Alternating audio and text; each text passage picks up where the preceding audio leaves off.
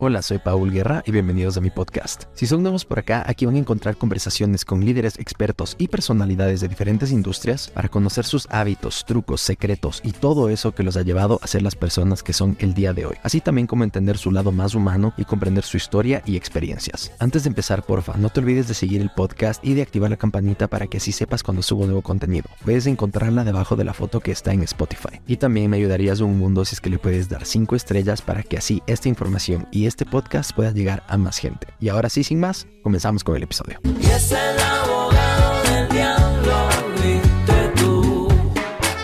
Quieres saber más de ti. Y es por eso que hoy estás aquí. Entonces arrancaste TikTok hace cuatro días y llevas 400 mil vistas. ¿Qué fue lo que te llevó al TikTok y a estas redes sociales? No, porque este, estoy consciente que ya la política han, han hecho desaparecer la tarima, Mm, seguramente para que buscaran una campaña, porque es inexplicable que ahora las campañas duren 45 días, cuando antes uno podía hacer medio año, un año, lo que quiera de política. Entonces, es obvio que estuve 20 años fuera del país. Y la juventud no me conoce. Y mis nietos me venían diciendo, abuelito, el TikTok, y ahora es la juventud, el TikTok. Y me he quedado loco porque hice un TikTok yo para probar y no me imaginé que iba a tener cerca de medio millón de reproducciones. Entonces, o de vista, no sé cómo es eso. ¿eh? Pero en todo caso, sí, voy a seguir haciendo TikTok y dejar un poquito el Twitter. Sí, es que el Twitter es bien polémico. El Twitter es, es- es- es tóxico, Mm, es nocivo. Y más que nada en Ecuador. Porque este es un país que cuando yo llegué, no es el Ecuador que yo conocía. Este es un país que está lleno de odio. Yo no sé quién enseñó a odiar tanto. Eso te iba a decir, ¿quién crees que se encargó de No sembrar sé, odio? no sé, pero cuando yo llegué a los 20 años me di cuenta a la semana que este era otro país. Gente llena de odio. Y claro, yo venía de Panamá, un país en que todo es amor, la gente es risueña, la gente es buena. Y tuve un contraste tremendo, porque me di cuenta los intereses, más que nada, el deseo de ganar eh, dinero a cualquier precio, el deseo de hablar mal de todo el mundo. Y no es conmigo. Es que si se presenta Nebot y tira un tipo, se ni escribe, le salen 500 personas, oye, hijo de puta, mira, ratero, y, y una serie de ofensas. Y, y, claro, además de eso que hay organizaciones, hay una que no voy a dar el nombre, que tiene este, 30 mil troles con computadoras en cinco países y manejan en cada país 6 mil troles y lo tienen muy organizado. Yo he conocido eso, me lo han presentado. Y claro, no es que son, son 30 mil personas, no. Pueden ser eh, 500 personas que manejan eh, las 30 mil cuentas y te caen encima con el mismo discurso. Y todas tienen cero seguidores. Entonces a mí me parece que el Twitter eh, es una red mezquina que saca del alma, de lo más recóndito, todas las ba- bajas pasiones y frustraciones y depresiones y traumas del ser humano, donde nadie es capaz de decir nada bueno. Porque lo importante es ofenderte, injuriarte, escondido en un huevo que tiene cero seguidores. Yo no sé qué ganan con eso, pero son felices así. Manipular a los que no tienen opinión Entonces, propia. además de que ahora me, me gusta más el Twitter porque puedo hacer exposiciones doctrinarias o políticas, más que nada para educar a la gente, porque en este país los políticos no educan, Mm, los políticos no enseñan, y uno en la vida no aprende por lo que le dicen, sino por lo que sufre. Y como yo tengo tantas lágrimas guardadas, para mí es fácil orientar a la gente, irle explicando, enseñando, porque mi vocación de maestro nunca la he dejado, de profesor. Entonces, yo cuando hago un tweet casi siempre busco un amparo y un argumento en las civilizaciones, en la historia, en la literatura, en la filosofía, algo que quizás para la gente es un poco profundo y no lo entienda mucho, pero yo trato de ser eh, lo más sencillo posible para documentar. Por ejemplo, si voy a hablar del señor Lazo, que es un mitómano, yo hago referencia a los grandes mitómanos de la historia y a las grandes mentiras de la historia. Y claro, me ha ido bastante bien, porque ya, ya mi Twitter, eh, ahora que ya tengo para poder escribir largo, Claro. me han puesto la flechita azul. Entonces la gente ya sabe que soy yo y claro, hay 200 mil reproducciones, 400 mil reproducciones, 70 mil, 60 mil reproducciones de promedio, que es algo bastante bueno, ¿no? Es como llenar el estadio monumental. No, Claro, pero más que nada yo concientizo, Gracias. yo concientizo y trato de dar justificaciones históricas a la gente para que conozcan los personajes de la historia, ¿verdad? Y si alguien me dice que no tengo razón, que yo soy solo sentimiento, entonces yo le hago una explicación de lo que es la razón y, el- y la educación este, académica y la educación emocional. Y le explico la gran brecha generacional que se armó 500 años antes de Cristo, cuando comenzaron con Pericles, Sócrates, Platón, Aristóteles, Anaxágoras, Protágoras. Y unos eran partidarios de la razón, como Sócrates y Platón, que son admirables. Pero yo no comparto con ellos. Creo que fueron seres muy equivocados. No en todo. Yo soy más aristotélico, que cree en los sentidos, que creo que por alguna razón un gato escucha 10 veces más que un hambre- un hombre, o por alguna razón un perro es más fiel que un hombre, Uf. o por alguna razón este, un caballo es más noble que un hombre, y por alguna razón un pájaro viaja a 80 kilómetros por hora y pesa una libra, y uno no puede ni elevarse del piso. Entonces creo poderosamente en los sentidos, en las emociones, porque inteligente es cualquiera. Yo, yo debo ser, eh, y yo trato de halagarme ni justificar, pero, pero yo debo ser seguramente el político más inteligente del Ecuador, por una simple razón.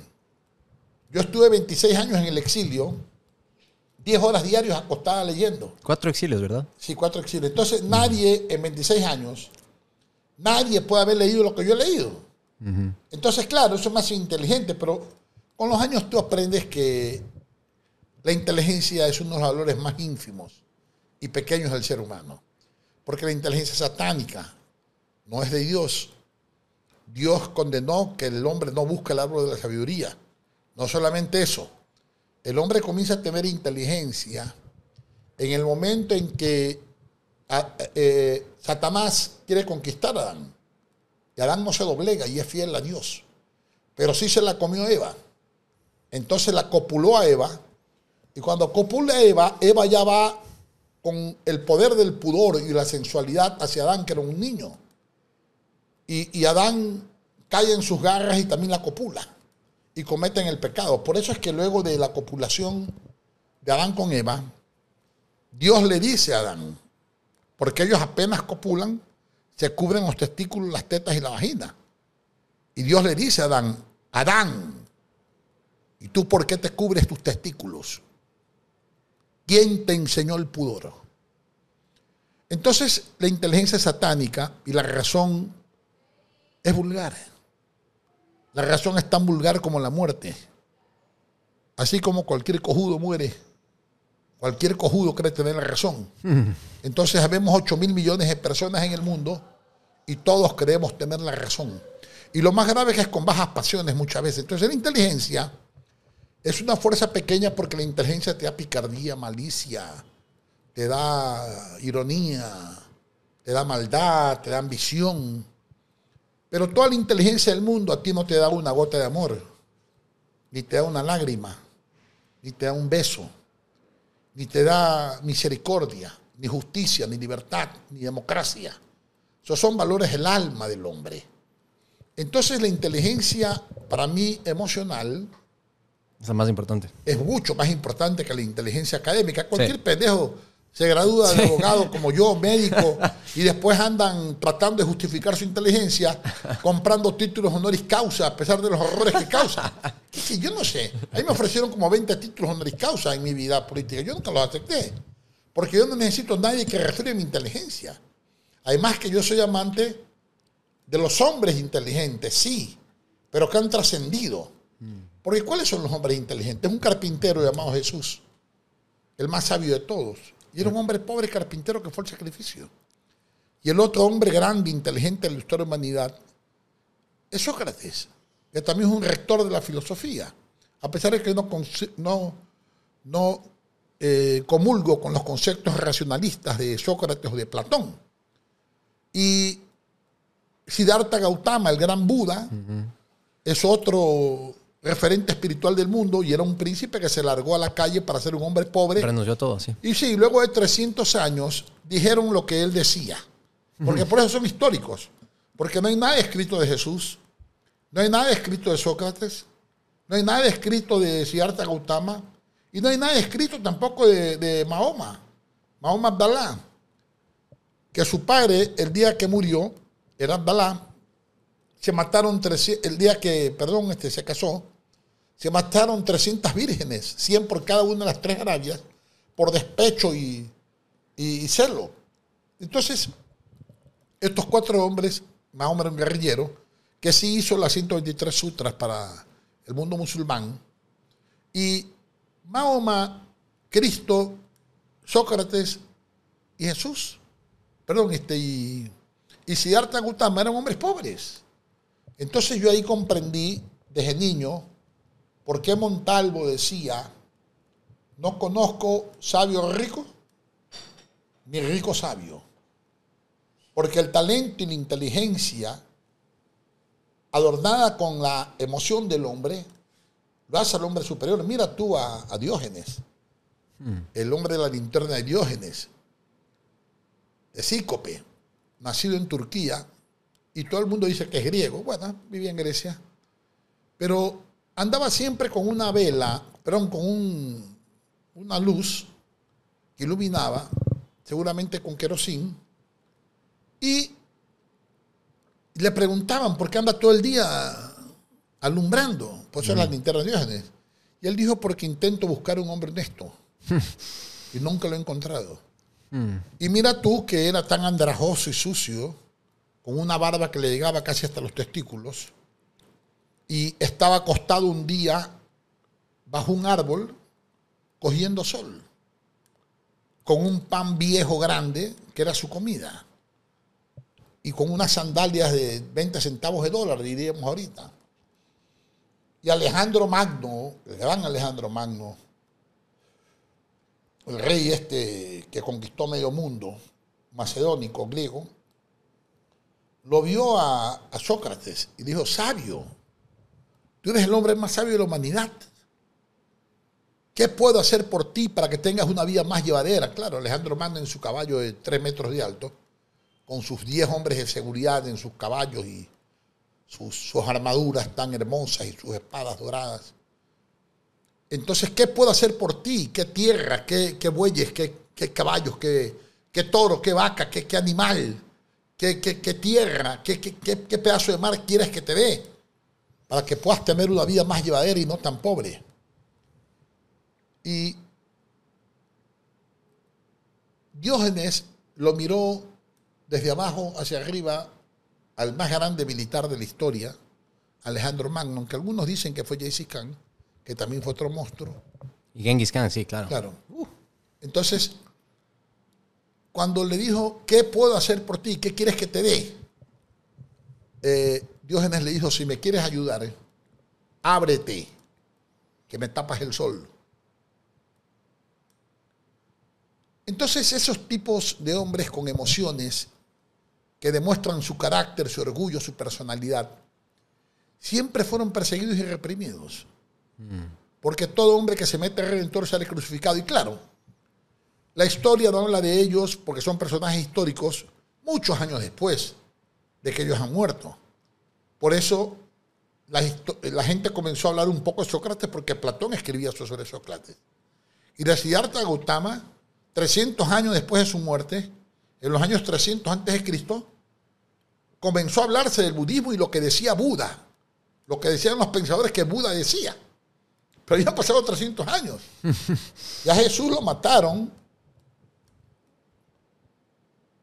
Lo mataron, lo sacrificaron. Y sabemos quién es Jesús por lo que dice el Nuevo Testamento. Y lo que dice Juan, lo que dicen los cuatro grandes evangelios. Marcos. Por eso conocemos a Jesús por lo que dicen de él. Entonces ahí me da risa. Porque aquí en el Ecuador han tramado un Abdalá Bucarán que no existe. Y como ellos saben que no pueden pararle la tarima, como ellos saben que lo que hizo Bucarán en el 96, pueden existir 10 Correa y 10 Velasco Ibarra que no llegan a una plaza como la de nada Bucarán. Es así de sencillo. Sencillamente porque cuando iba a Bucarán, la tierra temblaba, los pueblos salían de los árboles, de las montañas, del piso, yo no sé dónde salían, pero eran carreteros de pueblo. Y las plazas de la República quedaban cortas, hasta el punto que había que cuadras de pueblo a un lado. Yo llevaba 100 mil vatios de potencia para que me escuchen en 100 manzanas alrededor mi mensaje. Entonces, cuando ven que un hombre es peligroso y no se metió al sistema, sufre las consecuencias como Jaime Roldós y mi hermana Marta. Los mataron. Hoy son grandes, entre otras cosas porque yo luché para que Roldós sea grande. Porque si yo no formo el partido roldosista, nadie hablaría de él seguramente. Como nadie habla de Velasco Ibarra, nadie habla de Frescolero. Pero la gente tiene un alto concepto de Roldós. Pero se olvidan que en vida a Roldós le decían que era maricón. Y a Roldós le decían que era un comunista y que no podía manejar la tienda de una esquina, dijo Férez Cordero. Se olvidan que mi hermana Marta, que era premia contenta, y la primera real feminista de este país, entendido bien el feminismo. No ese feminismo de un poco de locas ahí que andan buscando que todo el mundo sea lesbiana, que los niños sean mujeres y que las mujeres sean hombres y que maten a los niños en el vientre. Ese pésimo feminismo malentendido que no era el feminismo del que hablaba mi hermana Marta en igualdad de derechos. Entonces, una mujer que fue la primera ecuatoriana vicepresidenta en la Cumbre Mundial de Copenhague, donde el único discurso ante más de 5.000 mujeres que fue aplaudido de pie durante cinco minutos fue el de mi hermana. Porque es una mujer brillante, inteligente y más que nada está llena de sentidos. Y sin embargo, ella le decían que era una loca cuando hablaba en los mítines. Pero cuando ella hablaba, los pueblos se levantaban con más ganas que cuando hablaba el propio Jaime Roldós, que era un orador excepcional. Sobre esto sí me da risa porque algún día alguien me dijo si yo era parecido a Roldós por mis ideas,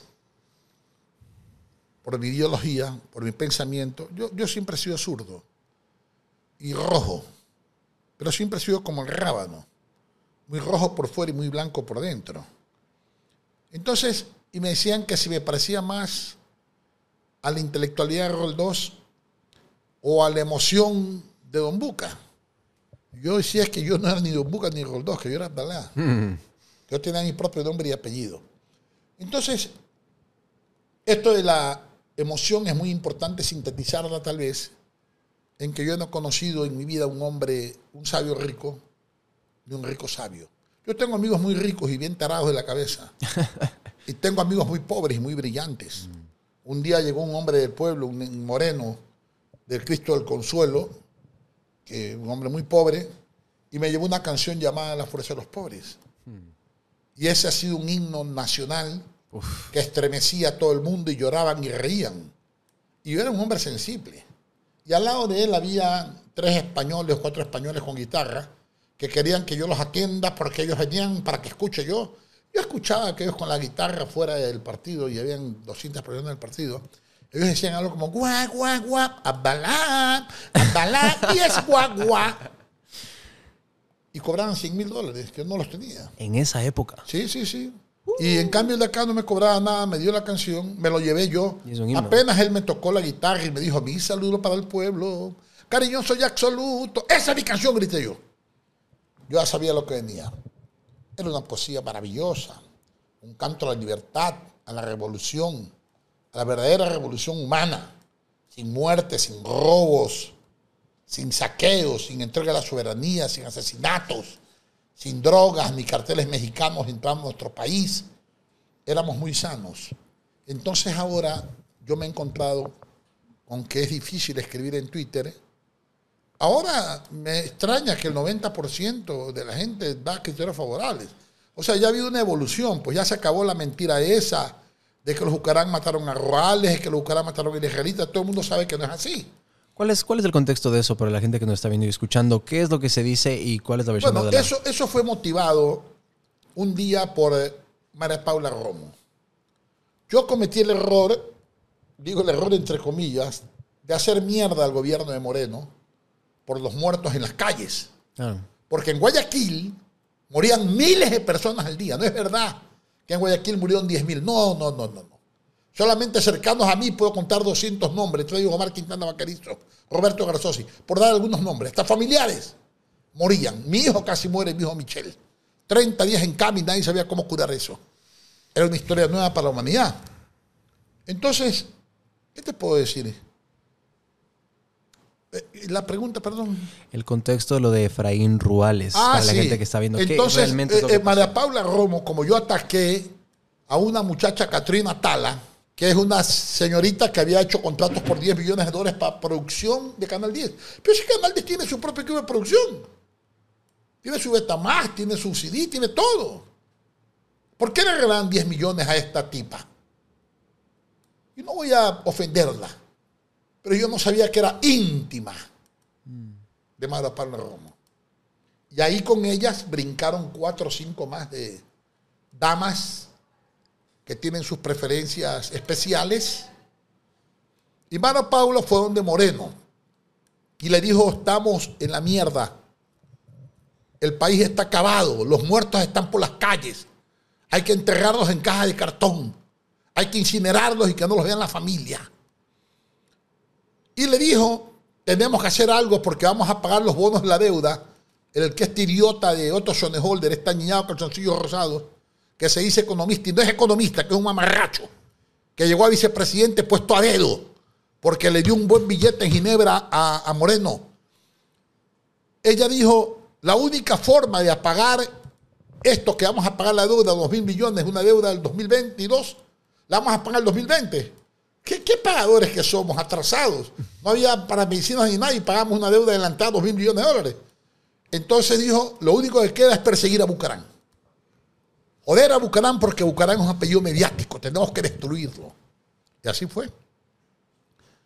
La Roma mandó a matar a nueve personas un día, como un aviso, para asustar a un israelita, y a los dos días lo mandó a matar al israelita. ¿Civiles normales o gente mediática? Eh, gente de gente de la Roma. La Roma es una asesina, pues. No nos olvidemos que el tío abuelo de ella, el general Molina, fue el que mató a los Restrepo, pues. Y fue sentenciado, pues. O sea, esos romos son asesinos, ¿no? Entonces cogieron mi apellido para poder hacer escándalo a tal punto que yo estando dormido con mi esposa, yo sabiendo que yo estaba aquí porque yo tenía mi grillete y teniendo a mis nietos, entran en la manzana, habían 200 policías, 20 patrulleros, luces prendidas, 5 de la mañana, entran tumbando puertas, rompiendo vidrios, todo lo rompieron, ¿no? haciendo escándalo. ¿Por qué? Si me hubieran tocado la puerta, yo la abría. ¿Tenían orden judicial para Y hacerlo? mi- eh, pero claro, si la fiscal Diana Salazar ha sido la gran odiadora de la familia Bucarán y usaron una psicópata, apellido este Sarabia, una muchacha que es enferma mentalmente, que es esquizofrénica, yo la he visto, y que actúa con nosotros con odio haciendo acusaciones que son estúpidas. Y esa misma noche del anterior eh, allanamiento, la fiscal nacional salió diciendo, fiscal general, no se chacha de una pistola, porque cometieron la estupidez de por una pistola que tenía permiso caducada de mi yerno, que ya estaba muerto, Celine Dumani, que está todavía el permiso y está en el juicio, y que estaba guardada la pistola en el lugar que dice las Fuerzas Armadas que había que guardarla, en un lugar seguro bajo llave, cumpliendo con el reglamento de las Fuerzas Armadas. Yo ni sabía que estaba ahí. Tanto así que yo pensaba que era, que era la pistola que me había regalado este, las Fuerzas Armadas, y no era esa. Era una que me había regalado Aquiles y que por, Aquiles ¿Álvarez? Aquiles Álvarez y que por suerte yo tenía, mi esposa tenía guardado, ¿Aquiles Álvarez papá o Aquiles Álvarez abuelo? no abuelo, Aquiles Álvarez abuelo, el abuelo de este niño que es alcalde de la ciudad de Guayaquil. ¿no? Entonces, me acusaron de traficante de armas químicas, nucleares y biológicas. 10 años de prisión.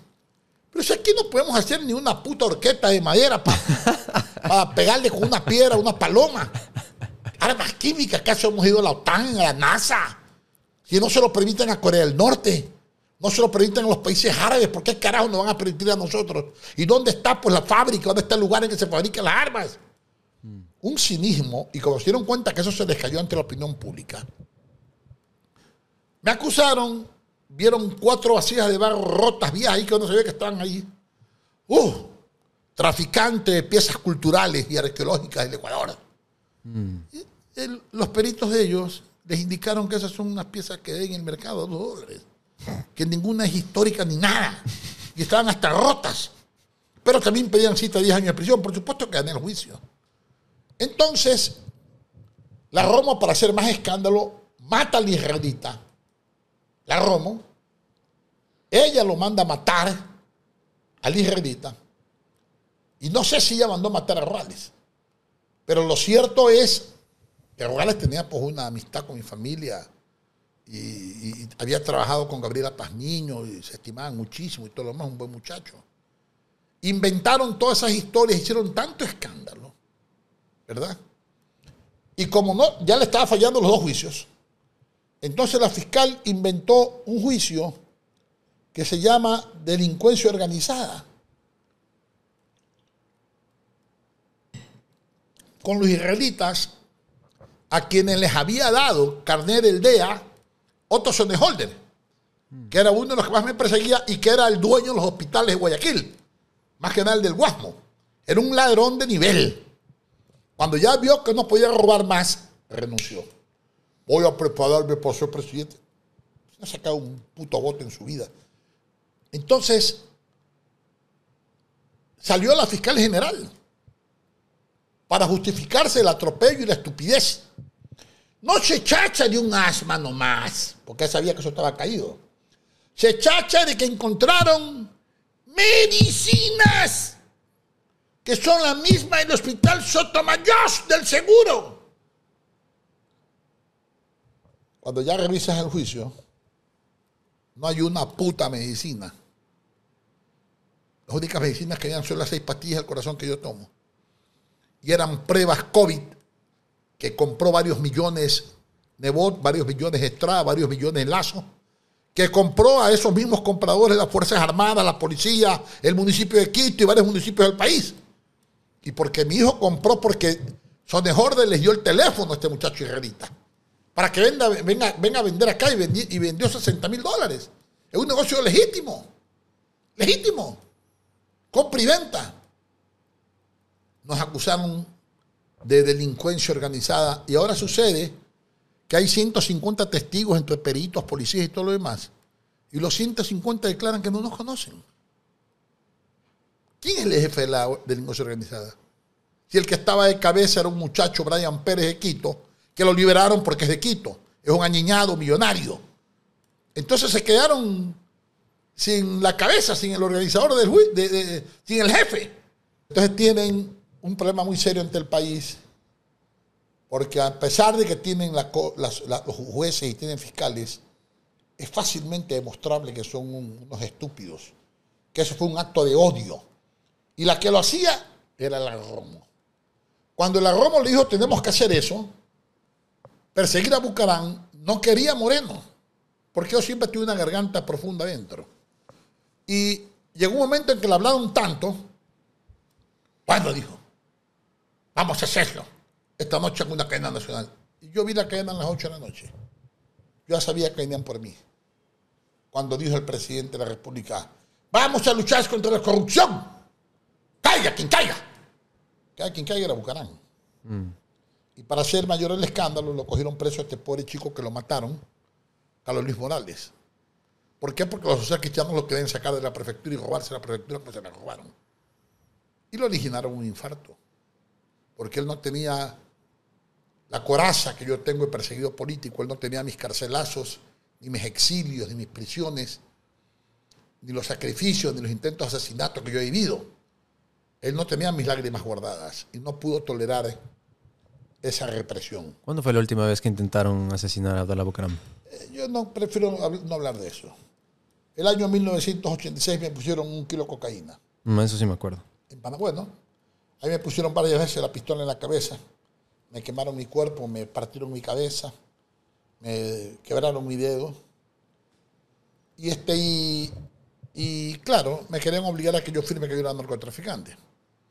A los nueve días, el escándalo fue tan grande que hasta social cristianos, izquierda democrática, todos los partidos condenaron la persecución a Bucarán, que era obvio que era el gobierno frescorero encabezado por Miguel Orellana, que llevó el kilo de cocaína. a Panamá, porque era cocaína ecuatoriana.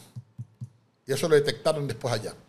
A los nueve días, el general Noriega, que era el que mandaba, ordenó que me liberen. Y en el juicio lo gané largamente. No solamente eso, llegaron varios este, este, cabos y sargentos de Panamá que fueron los que pusieron la droga y declararon cómo la pusieron, qué día la pusieron, que fueron obligados por el gobierno ecuatoriano en colaboración con alguien del gobierno panameño, que el coronel Mariñán les dio la orden de que lo hagan, que era el brazo derecho del general Noriega, y yo traje todo eso al país. Y a nadie le interesó. A nadie. Como nunca les interesó los 40 rodosistas que han asesinado en este país. A nadie le interesó. Entonces, mi vida ha sido realmente algo muy duro. Perseguido por gente como la Romo, que es una delincuente asesina, que su vida en cambio ha sido un dechado de estupideces. Y que ahora tiene la audacia de tirar a un extorsionador público de candidato a presidente de la República. ¿Quién crees de todas las opciones que hay en esta elección express de agosto que va a ser el candidato que mejor le puede hacer al país en este contexto? Mire, Por ahí, al único que yo respeto, porque es un hijo de un buen amigo mío, es al señor Jan Topit. Me gusta el esfuerzo que hace el señor Yacu Pérez. Pero créame lo que todos los demás valen tres cantimploras, o tres hectáreas, o tres atados de, ya tú sabes. Hay que igual como putear a eso. También me da mucha pena porque yo a los cuatro años estaba sentado junto a mi padre y Velasco Ibarra y mi tío Asad, escuchando a Velasco Ibarra. Y a los cinco años, en el 57, yo estaba sentado con mi padre y Asad Bucarán, escuchando a Camilo Ponce Enríquez. Y a los cinco años yo estaba recorriendo la República pintando CFP, cargando las latas de pintura en el parte de atrás del carro de mi padre por todo el oriente. Yo me he reco- recorrido la República 50 veces. Conozco todos los pueblos del país, hasta sus parroquias. Porque lo mío era la tarima, yo llegaba a todos lados. Era la única forma de combatir una campaña de 50 millones de dólares en Nebot con una campaña de 5 o 6 millones que era la mía 50 millones de dólares. barato en esa época, barato, barato. Claro, él tenía 10 cuñas más que yo, pero él hacía lo que sea. Estaba a las 7 de la mañana en Canal 2, a las 8 de la mañana en Canal 10, a las 9 de la mañana en Canal 5. Pero yo estaba en el páramo manejando mi carro, llegando a mítines hasta las 4 de la madrugada. Y los pueblos me esperaban, en la neblina. Entonces lo mío era tener una garganta con callo. Yo no dormía tres días y seguía hablando. Entonces, y, claro, él decía, no va a ganar porque yo tengo la prensa y tengo... Mire, la tarima tiene una particularidad. La tarima tiene dos grandes virtudes. No es cuestión de ir y hablar. Es más, un hombre inteligente como Sócrates, cuando hablaba ante 10 personas, tartamudeaba. Y Cicerón igual. Pero la tarima tiene la virtud de que en primer lugar es la piel de la patria. Ahí tú descubres que los ojos son ojos, no porque ven, sino porque te ven. Entonces tú tienes a 100 mil personas que te están mirando. Todavía en cuanto gente que dice, ¿se acuerda que usted estuvo en ventana? Sí. Yo era el que estaba atrás y yo le saludé, usted me saludaba. Así es, le digo. Habían 30 mil personas. Pero ellos, como yo sé mirar eh, de una forma determinada en la tarima, y todo el mundo piensa que lo estoy viendo. Pero en realidad yo no estoy viendo a nadie. A lo sumo pongo una vista a 15 metros. Un punto de referencia. Un punto de referencia y de pronto miro al otro lado y ahí está la gente tirada encima de los balcones, subida a los árboles, subida a los cerros. Y ellos piensan que yo los estoy viendo y ellos me están viendo. ¿Pero tú te preparabas para un discurso o todo empieza ese rato es producto de la creatividad que tienes? No, yo siempre fui creativo, pero siempre tienes que tener Estructura. una estructura básica del 70% del discurso. Por ejemplo, ¿qué te puedo decir? Tú me das tu voto, yo te doy una escuela. Tú me das tu voto, yo te doy libertad. Tú me das tu voto, yo te doy salud, comprensión. Yo te doy un suelo ecuatoriano en el que vivas. con la cabeza erguida y bajo un tricolor que lo ha labrado la sangre y la esperanza de la patria. Entonces, claro, eso era para terminar y era muy emotivo. Entonces yo sí conseguía algo que ningún político ha conseguido, ¿no? De eso sí me jacto. Que en mis discursos que duraban 50 minutos de promedio, a veces una hora, y que eran 7, 8 diarios, porque yo sí trabajaba, O sea, ahí perdías unas 3, 4 libras hablando en una tarima. Uf, uf, uf. Entonces, uf, yo te iba con cuatro o cinco camisas joyaveras. Sí, sí, sí, sí.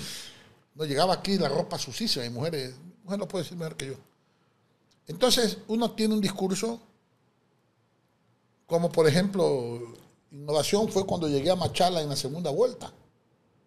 Y yo les mostré que aquí están las encuestas de datos. Primero de voto, 38%. Segundo Paz, 13%. Tercero Heller, 12%. Quinto Vargas, 9%. El cuarto, quinto Ricardo Novoa, 7%. Sexto Abdalá, 2%. Y yo enseñaba y yo decía, ¿y dónde está Loquito? ¿Y dónde está Loquito? Entonces, ahí fue que, antes de decir eso, se me prendió la luz y comencé a gritar, ¿y ahora? Porque yo estaba en la segunda vuelta. Ajá. El tontito que estaba sexto, llegamos empatados con 27 puntos, con el que tenía 52 y luego 38.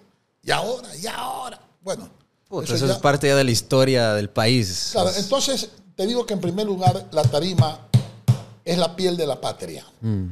Y en segundo lugar, las palabras en un meeting no son producto de la inteligencia de un hombre. Porque hay gente inteligente que no sabe qué hablar, eh, que se pone muda cuando le da pánico escénico. ¿no? En realidad, las palabras son las lágrimas guardadas del ser humano. El que tiene sacrificio y lucha tiene cómo hablar con corazón. Yo veo los discursos con mayor respeto del señor Correa y los otros ¿Te políticos. parece un buen orador, Correa? Carisma, inteligencia Me emocional. parece, con el mayor respeto, una huevada.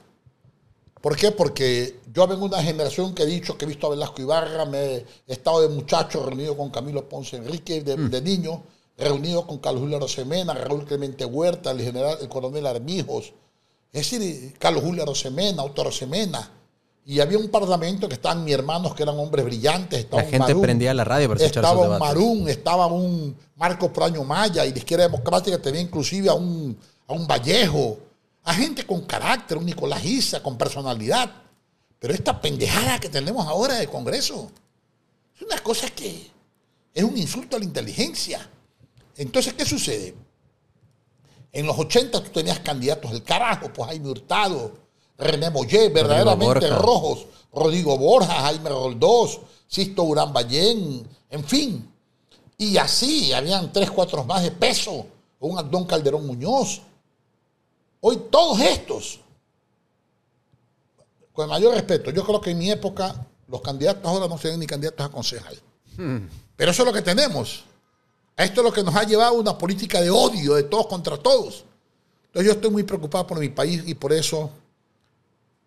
Lo que pasa es que tengo mi edad y tengo mis nietos. Pero, mira, dicen que un político está acabado cuando sus recuerdos pesan más que sus sueños. Y yo cada vez que hablo de política, mi corazón es un volcán. Mi corazón es un volcán. O sea, yo estoy más nuevo que nunca.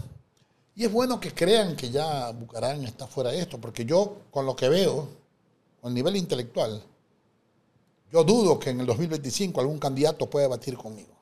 Ese es el plan, Abdalá 2025. Sí, cómo no. Es el plan de todos. Ojalá, el, mi problema es económico, ¿no? Financiar la campaña. Tengo, si no tengo dinero, me he quedado en la calle con estos juicios. Y hay un par de amigos míos que se han hecho millonarios, multimillonarios usando mi nombre. ¿Quiénes son? ¿No hay ¿Cómo decirlo? No, no lo voy a decir, porque algún día tengo que cobrarles inclusive deudas de, de dineros que me deben. Mm. Y este par de hijos de putas me han traicionado. Entonces son amigos, pues, ex amigos. Es, amigo, es que no, es que yo descubrí en el exilio Mm. de que yo soy un hombre que he tenido en mi vida amigos falsos y enemigos verdaderos. El poder da eso, ¿no? Es bien jodido, pero aquí estoy, me da gusto que hoy día fui a un partido de fútbol en octubre. 4 a 2, ¿no? Sí, y todo el mundo, apenas entra Agdará, todo el estadio aplaude. Si voy en las calles, todo el mundo, mi loco, presidente. Entonces me da gusto que después de todo lo que hemos pasado, cómo nos han manchado, cómo nos han enlodado, poco a poco se va recuperando la imagen y poco a poco me va conociendo la juventud. Y parece mentira, los que más me piden fotos son jóvenes de 15, 16 años que no me conocen. Mm. Sin embargo, yo creo que con esto de TikTok y TikTok y toda esta pendejada, yo me recuerdo mucho del general Perón. Mm. Yo siempre fui fanático de líderes, yo fui muy amigo, yo quería mucho, respetaba mucho a Fidel Castro. Ahí tienen justo la anécdota con el rey Juan Carlos, porque él también Claro, estaba ahí. claro, Fidel era, él siempre me quiso hacer a mí comunista, pero yo fui marxista hasta los 30 años. A los 30 años, producto de mi vida por la lectura, de que vi que Marx era un canalla vividor, que se acabó la fortuna de la suegra y de la esposa, que eran muy afortunadas, que siempre se negó a trabajar, vago, y mató prácticamente de hambre a cuatro de sus hijos. Y le hizo un hijo a una doméstica de color, no se lo reconoció, hizo que ella le ponga el nombre y luego la mató. Y eso lo guardan en silencio los izquierdosos. Stalin también se encargó con lo que estaba Bueno, propaganda. No solamente eso, Stalin cogió una gallina, la pelaba, la, la pelaba, le daba palo y luego decía, miren, y le tiraba maíz y la gallina iba atrás de él. Así tiene que ser el pueblo, tenerlos pobres para que te necesiten y ser tú la salvación de ellos. Que de cierta manera lo quieren hacer aquí. Ah, no, la esperanza de Maduro, por ejemplo, es de que cada venezolano coja 50 dólares mensuales y le digan gracias y estén muriéndose de hambre y matando las libertades. Para mí es jodido porque yo soy un socialista, demócrata convencido, pero definitivamente en la práctica el socialismo es una utopía. 100%. Una utopía. Como el capitalismo salvaje es, una, es un crimen. Los dos extremos son miserables. Entonces hoy en 2023 Abdala es un hombre de centro Algo- derecha. No, no, no, no. Yo soy un hombre de izquierda. Yo sigo siendo de Izquierda, izquierda. Desgraciadamente sé que mis ideas no son practicables. Mm. Porque solo un estúpido no se da cuenta que se necesita del emprendimiento de la gente, del emprendedor, y se necesita de la producción. Porque si yo soy presidente y logro darle un millón de dólares a cada ecuatoriano, en tres meses uno va a tener 600 mil y otro va a tener 2 millones. En ocho meses uno va a tener 50 mil y el otro 4 millones. No hay la igualdad, no existe. Existe en el corazón del hombre. Existe en el concepto de un hombre que sepa que no hay negros, ni blancos, ni cholos, ni ricos, que hay seres humanos. Pues ahí me enoja cuando me dicen, oye, ese negro juega durísimo. Ese ser humano juega durísimo. No le digas ese negro. Puta, pero enano Messi, no le digas enano. Yo sí califico a mis enemigos políticos porque he sido, porque son maleantes. El problema de la política ecuatoriana es que actualmente todos los políticos casi están vinculados o a la mafia albanesa o a las mafias de los carteles de Sinaloa y los otros carteles mexicanos. Todos vienen del narcotráfico. Y eso es una podedumbre para nuestra nación, para nuestra patria. Yo, pues como soy un hombre profundamente cristiano y humano, yo hasta ahora no me he vengado de nadie porque soy un hombre que no tengo odios. Yo de toda la gente que me ha hecho mal, yo no odio absolutamente a nadie. Porque el odio es una pasión estéril, que solamente consume Al que lo tiene. al que lo tiene. Correcto. ¿no? Entonces, ¿qué te puedo decir, viejo? Aquí en el país la prensa ha tramado un bucarán que no existe. Porque ellos saben quién soy yo. Ellos están en reuniones conmigo, ellos saben los políticos. Lo sabía Boras Hurtado, la centroizquierda, cuando me reunía con ellos, que cuando Bucarán hablaba todos callaban. Porque sabían que Bucarán tenía algo profundo que decir. Siempre en favor de la patria. Pero, ¿qué puedo esperar yo? Sí, mira, Jesús, cuando matan a Jesús, lo convierten en un bandolero, en un hereje, en un subversivo, en un ladrón, en un brujo, en un mago. Y 325 años después, Constantino II reconoció la religión cristiana por intereses económicos de Roma. Y Jesús llega a ser quien es. Pero 325 años a Jesús le costó ser un delincuente brujo, mago, subversivo y hereje. Mandela estaba condenado a cadena perpetua si no es por la rebelión del mundo, entre ellos yo, que me rebelaba porque desgraciadamente, como uno, uno ama la lectura desde niño, el hombre que conoce la historia está condenado a ser rebelde. Esa es una realidad.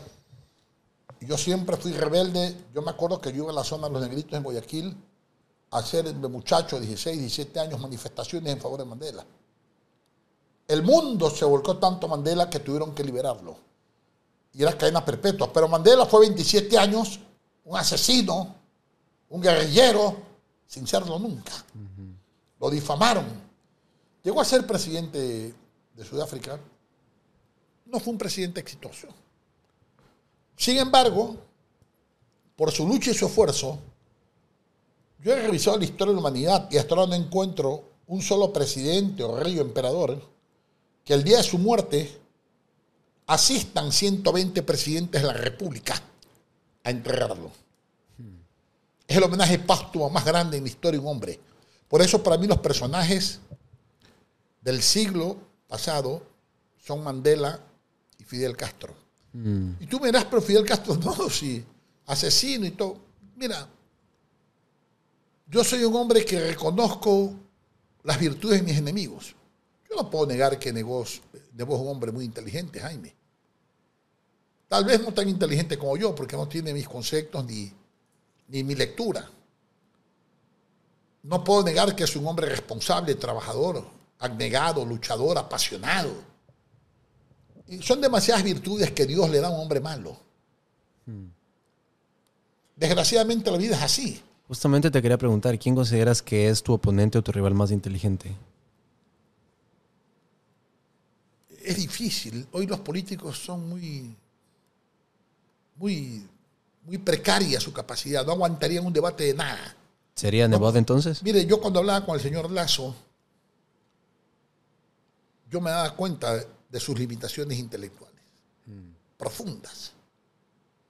Porque si yo le nombraba algo respecto a Kant, o si le hablaba de que no te quedes en la duda metódica de Renato Descartes, yo me daba cuenta que él no sabía quiénes eran. O sea, como todo banquero es un hombre que te presta el paraguas cuando hace sol y te lo quita cuando llueve. Él lo que es es un cajero pagador de banco que le robó el banco a Danilo Carrera por algo muy personal, que no quiero decirlo aquí porque no puedo afectar a, la hermana de, Guillermo y esposa de el gran padrino, el delincuente Danilo Carrera, narcotraficante y vendedor de las empresas públicas. A ellos no los allanan, ¿qué va? Para allanar hay que ser Bucarán, como mi tío Asak, que tuvo cinco exilios, yo cuatro. Mi hermana Elsa uno, mi hermano Santiago uno, mis hijos tres. Tres exilios entre los tres. Es la única familia que ha tenido 14 exilios en la historia de esta república. Y 40 muertos, y muertos incluida mi hermana Marta y Jaime. Es la única familia, ni los Romanov. En Europa tuvieron esa historia y esa historicidad. Ni Napoleón Bonaparte con su exilio y su pérdida y derrota en Waterloo. Que es algo gracioso. La gente dice que, que la guerra de Waterloo lo, acab- lo acabó Napoleón. En primer lugar, Napoleón no pudo pelear porque tenía tres días con almorranas. Entonces no podía sentarse en el caballo. Esa es una mentira histórica. Y segundo, no fue en Waterloo. Fue en un pueblo que se me escapa el nombre ahorita, a 20 kilómetros de Waterloo. Y que nadie le da reconocimiento histórico, que esa gente lleva 200 años gritando, ¡Ey, fue acá, no fue allá, ¡Ey, fue acá! ¿No? Entonces, Simón Bolívar también tuvo su exilio. Ni hablar de Montalvo y de, y de, y de Eloy Alfaro, este Montalvo nuestro maravilloso, que todo el mundo habla de Cervantes como gran cosa. Cervantes es un pendejo al lado de Montalvo. Lo que pasa es que Montalvo es ambateño, pero los capítulos que se volvieron a Cervantes de parte de Montalvo son mejores que el propio este, eh, El Quijote de la Mancha, que es un libro lleno de mentiras en la historia y demás, porque todo el mundo dice, están ladrando los perros anchos, es señal de que cabalgamos. Yo me leo 10 veces en Los Quijotes y no hay nada de eso ahí. Eso es una mentira. Como las novelas de, ¿Gabriel García Márquez? no, eh, como las novelas estas de que Elemental Watson Um, no están en ningún lado. Sherlock Holmes. Son mentiras históricas.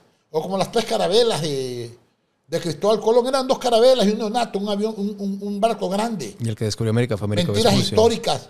O, o como que la reina de Francia, ¿cómo se llama esta niña, hombre? María Antonieta. María Antonieta dijo, este, a falta de pan, buenas son, eh, a falta de tortas, buenas son panes. Eso es mentira. Eso lo dijo una doncella dos años antes que ella llegue a Francia. O como que el doctor Guillotín hizo la guillotina en la Revolución Francesa, guillotina que finalmente con ella la- le pegaron un tiro en la frente a, este a Robespierre, el gran revolucionario, y a Marat, y también fueron guillotinados por ahí los propios revolucionarios. Y no duró 10 años la guillotina, la guillotina ya existía un siglo antes de Cristo. Solo que decapitaban la cabeza en línea recta. Y Guillotín lo que hizo fue darle una forma vertical a la cuchilla. Pero son mentiras históricas, como esta de Abdalá Bucarán. ¿Cuánto han dicho de mí? Yo, a mí me encantaba, me encantaba leer el periódico, el universo, el expreso, el comercio, cuando yo estaba en Panamá, me fascinaba. Me encantaba leer sobre Abdalá Bucarán. ¿Sabes por qué? ¿Por qué? Yo no conocía a ese hijo de puta. Yo no sabía quién era. Yo sabía que era otra persona. Entonces me encantaba leer esa novela de Abdalá Bucarán y de las estupideces que decían de mí y que ahora inventan en redes sociales. Es que el ¿Cómo Twitter puedo aguanta todo. ser yo ladrón si soy el único expresidente pobre? Claro, esta casa la construí en el 92, hace 30 años, pero ya no puedo sostenerla ni mantenerla. ¿Cómo? Si no puedo hacer política. Entonces mis limitaciones económicas para el 2025 son profundas, entre otras razones, porque un amigo mío básicamente me robó todo. Un delincuente. Yo estoy tranquilo hasta el día que me quiten el, Grillete. el billete, porque ese, día, ese mismo día yo lo buscaré. Yo personalmente. Porque yo no necesito a nadie que me haga favores. Presidente, hay otro que se me ocurre que a mí me encanta, un personaje histórico que lo admiro muchísimo, Marco Aurelio. Habiendo sido el hombre Sí. más poderoso de la humanidad, fue un hombre muy sabio. Sí, y fue todo muy queda sabio, en pero- meditaciones. Pero, también tenía este, actos de tiranía. el hijo de él también. Claro, Sí. ¿cómo no?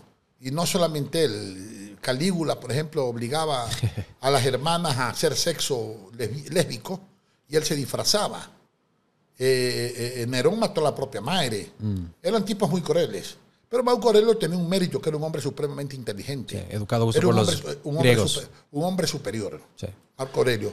Y como él, hay un emperador que no es bien juzgado en el mundo, pero quizás es el mejor de los emperadores, que es Julio César.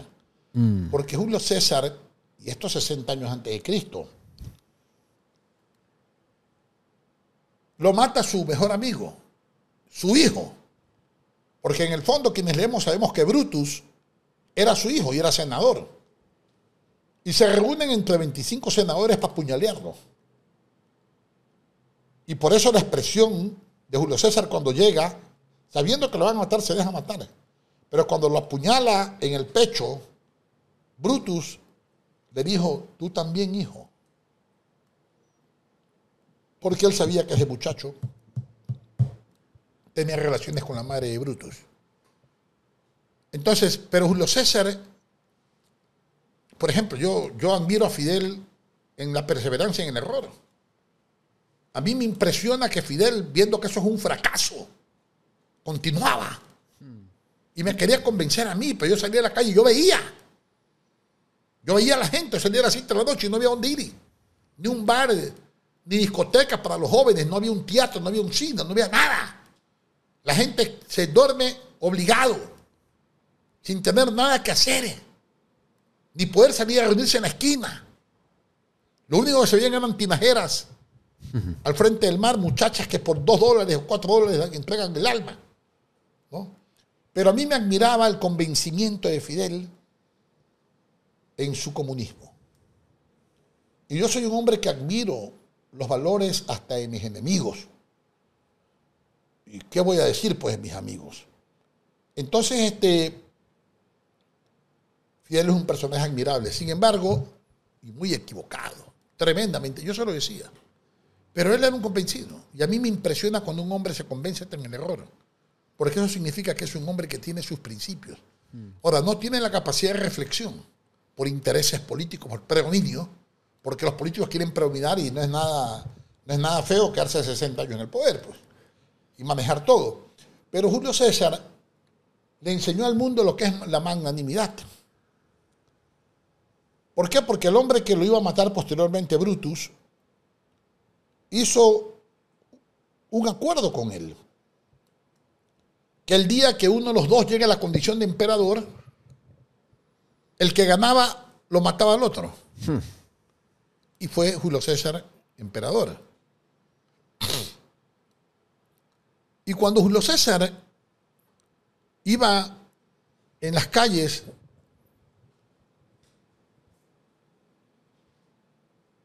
de Roma, se encontró con Brutus. Y él venía con 10 caballos blancos y, y su famosa espada dorada, como dije antes. Y Brutus comenzó a correr y las calles eran eh, adornadas como esas las calles de Babilonia, de diferentes colores, con dibujos, mujeres, lámparas y cosas. Entonces el pueblo gritaba, mátalo, mátalo. Y llegó Julio César con su carruaje y él eh, fue a una calle sin salida. Y se quedó de espaldas y se arrodilló y agachó la cabeza, esperando la muerte, porque era un acuerdo. Y Julio César se bajó del caballo, le puso la espada en la cabeza y le dijo, te salvaste, me nombraron emperador. Ese es el principio de magnanimidad de un hombre que no podía ser cobarde, teniendo el poder para matar a un amigo, por más que haya sido una apuesta. Entonces, ese principio de magnanimidad en Julio César, esa perseverancia en Fidel, ese sufrimiento en Mandela, son cosas que yo admiro. Ahora, claro, todos estos tres personajes no valen nada al lado de Jesús. Eso es otra cosa. Es nuestro Dios, es divino, y Él nos ha enseñado el perdón. Yo podía haber matado o secuestrado a la hija de un presidente de la corte con 10 mil dólares y solucionar mi problema judicial. Pero yo no soy así. Yo no soy así. Yo soy un hombre profundamente humano, serio. En la política ecuatoriana, aparte de Asá Bucarán y Jaime Roldós, yo no conocí a ningún hombre serio. El único hombre detractor mío, el que yo me enfrenté con él, lo derroté y que le dije en vida lo que tenía que decirle y que no lo voy a repetir porque está muerto, es León Férez Cordero. Pero Férez Cordero hizo conmigo tres acuerdos políticos. Entre ellos el de la regalada gana. Y los tres acuerdos los cumplió como un señor. Era un señor en su palabra. Por eso él decía, aprende, a la gente, aprende Bucarán. Ese es un caballero en su palabra. Y aquí en la política ecuatoriana nadie duda de Bucarán. Yo me acuerdo de los acuerdos que hacíamos el Congreso en el 86, 88, yo qué sé, carajo. Entonces, pero dame tu palabra, me dice, te doy mi palabra. Vamos, ya está todo cerrado. Agdalá dio su palabra.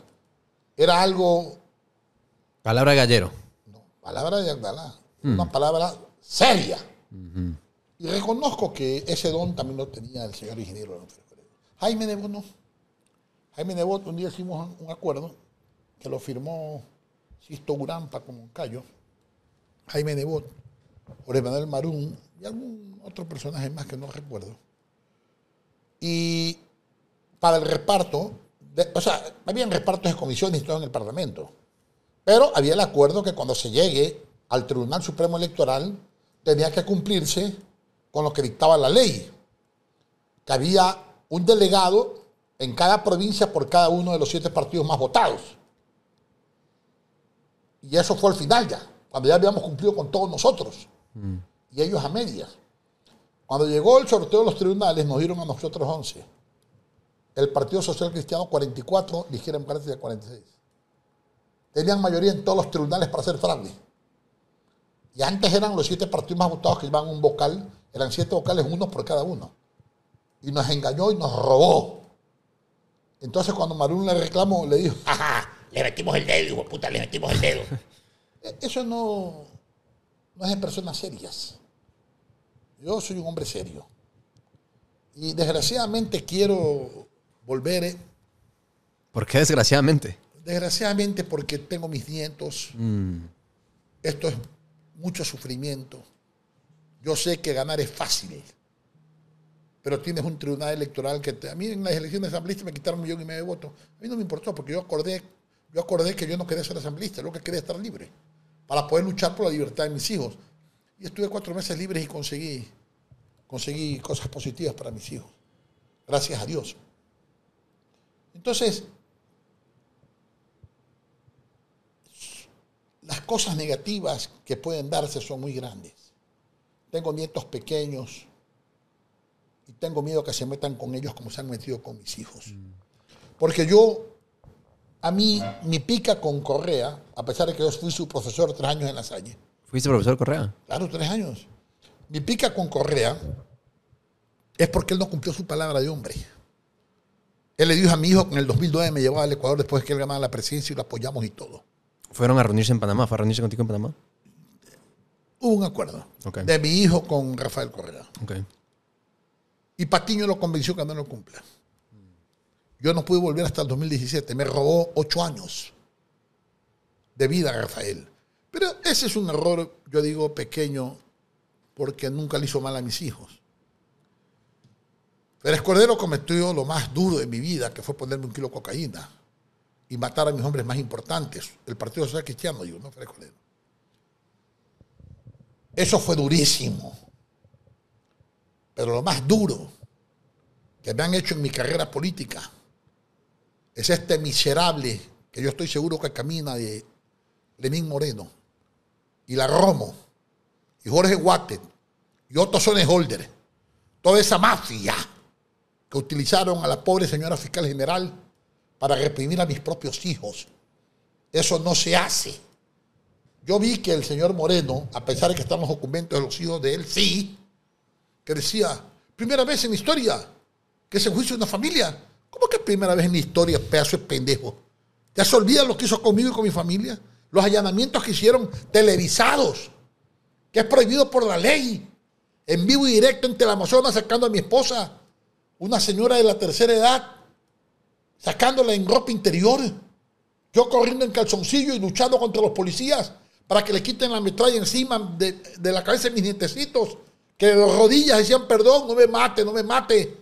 Niñitos, canallas, eso yo no puedo perdonarlo. Y Lazo, nadie se atrevió, ni Nebot, ni Frescolero, ni el propio Rafael. Han sido más democráticos en su lucha contra sus enemigos políticos. Y eso es algo que yo valoro. Porque nunca se atrevieron a buscar a la embajada de los Estados Unidos como lazo para que me quiten la visa a mí y a mis hijos. Hemos tenido visa toda la vida. Y conociendo mi problema cardíaco que tiene que ser tratado en Houston. Eso iba a decir. O sea, en una palabra, muérete. Por suerte, aquí todavía tenemos un par de médicos cardiólogos de primera categoría En Panamá han, también hay muy buena medicina. que me han salvado la vida. Perdón. En Panamá también hay muy Sí, buena pero yo medicina. no puedo viajar a Panamá. ¿Tampoco? Yo no puedo viajar si estoy con billete Ah, electrónico. mierda, cierto, me olvidé. No puedo salir. ¿Tú crees que si yo pudiera salir hace rato me hubiera ido a, a- a pasear por lo menos, a ver a mi pueblo de Panamá? Porque ese también es mi pueblo. Es mi segunda patria, es una patria que yo amo. Yo amo. ¿Extrañas Panamá de cierta manera? Totalmente. La gente no es tan mala como aquí. Los políticos no son tan perversos. No utilizan el Poder Judicial de una manera tan dramática contra un ser humano, contra niñitos, contra nietos. ¿Cuántos meses me costó el tratamiento psiquiátrico de cada uno de mis nietos? ¿Cuánta plata me costó? Cuatro sesiones semanales de cada uno. Cinco o seis nietos recibiendo tratamiento porque temblaban. Todavía hay uno, que no voy a decir el nombre mi que todavía tiembla de miedo. Perdóname la expresión, pero está en la Biblia, malditos. Maldita la Romo, maldito. Otros son de maldito Moreno. Eso no se hace. Así como Fidel me tocó la pierna en Viña del Mar, cuando yo le hice la pregunta al rey de España, y Fidel esperó un minuto y me tocó y me dijo, Abdalá, eso no se hace. Claro, para mí él era un mentor ideológico, era un líder. eh, Imagínate, Fidel, yo era un niño. Por favor. Para la gente que te está viendo y escuchando esto por primera vez y no tiene el contexto, ¿qué fue lo que pasó esa vez en Viña del Mar? No, lo- eh, yo tengo muchas anécdotas. Para comenzar, ya habíamos tenido una reunión un poco díscola entre los presidentes, ¿eh? unos 20 presidentes ahí, par de cancilleres. Estaba el rey Juan Carlos, estaba Fidel, Fujimori, Guasmosi. Estaba el presidente de España, un imbécil, Aznar, muy inteligente. Mientras más inteligentes son, son más miserables. Porque la inteligencia te da la capacidad para ser malo. Porque como decías, la inteligencia es del demonio. Claro, demoníaca, para mí. Y estaba Pérez Valladares, que lo quiero mucho, un expresidente de Panamá. Estábamos todos allí. El de Colombia, San Pérez, el de Chile, Frei, en fin. Y estamos en la comida y en una de esas, quizás yo por eso me sentí con esa confianza con el rey Juan Carlos. Aznar dijo, bueno, el criterio de la madre patria es de que, perdón, perdón, yo soy un irreverente, todos guardando silencio. Madre patria. Señor Aznar, retire esas palabras en esta cuna iberoamericana. Ustedes violaron a nuestras indias. Ustedes mataron a nuestros indígenas y les cortaron las cabezas. Ustedes se robaron 24 metros cúbicos de oro, Eso que es suficiente para pagar la deuda externa de toda América Latina. Ustedes no nos descubrieron. Antes de ustedes, dos mil años antes, llegaron acá a América Latina los indígenas, los indios, los hindús. Llegaron los indonesios, llegaron los chinos. 700 años antes de Cristo llegaron los vikingos y llegaron los árabes. ¿De qué madre patria me habla? No, no, es una forma de decir porque todos reconocemos, no, nadie, usted lo reconoce, señores. Y todos, todos los presidentes decían así. Entonces Juan Carlos fue en esta ocasión que cuando nos paramos por aquí y por allá, él me dijo a mí, hagas caso, este es un idiota. El rey de España, refiriéndose a Tare, este es un idiota. Eso no quita que yo ya tenía mi clavo en la cabeza, de producto de mi avidez de la lectura, como digo, de una persona que lee cosas que nadie lee, porque me encanta leer lo que nadie lee. Yo tengo libros de, de hace 1400 años, Locuras luju- Lujuriosas, que es el libro más salvaje sobre las mujeres, más depravado, más violento, donde se demuestra la violencia de la mujer en el mundo. Es terrible ese libro. Eso hay que tener mucha madurez y mucha tranquilidad y serenidad para no aterrorizarse. Como Oedipus Rex o peor. Peor. Er- Eran dos curas benedictos que hicieron este libro. Bueno, en todo caso, ya en la mesa, en Viña del Mar, era un pasto muy hermoso, así como esta cancha, pero de pasto.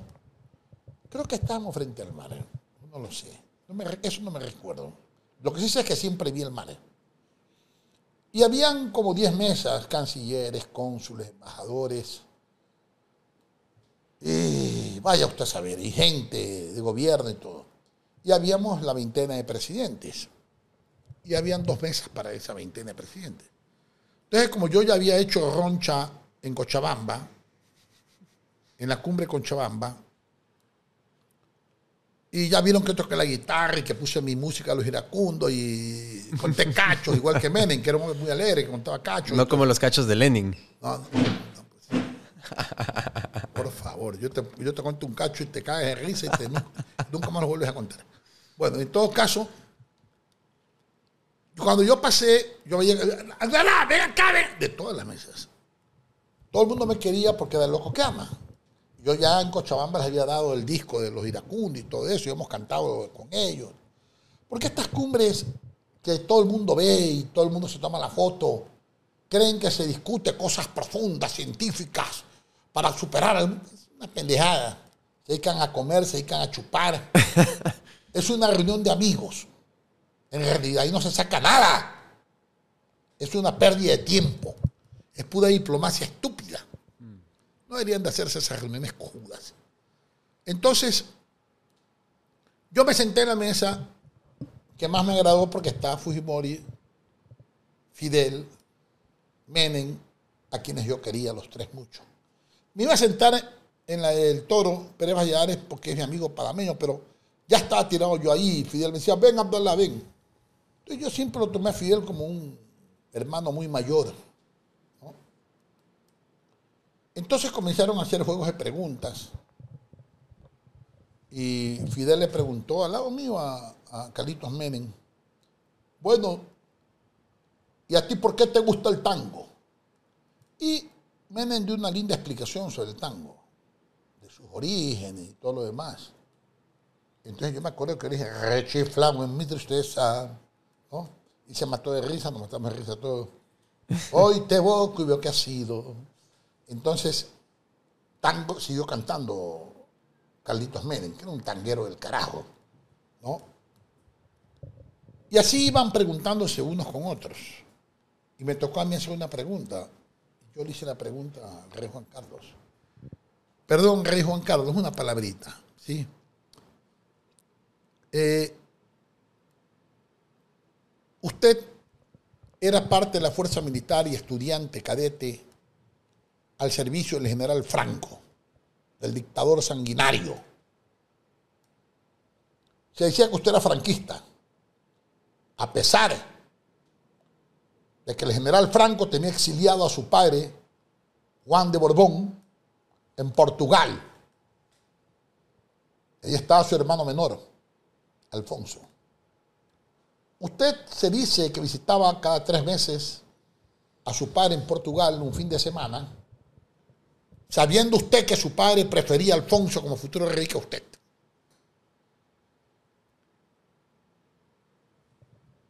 En una de esas visitas suyas, ¿es verdad o no es verdad? Que usted estaba solo en el cuarto de hermanos con Alfonso de apenas 14, 15 años y se escuchó un tiro y su hermano murió con un disparo en la frente. Una puntería, le dije, fantástica. ¿Usted lo mató, Juan Carlos?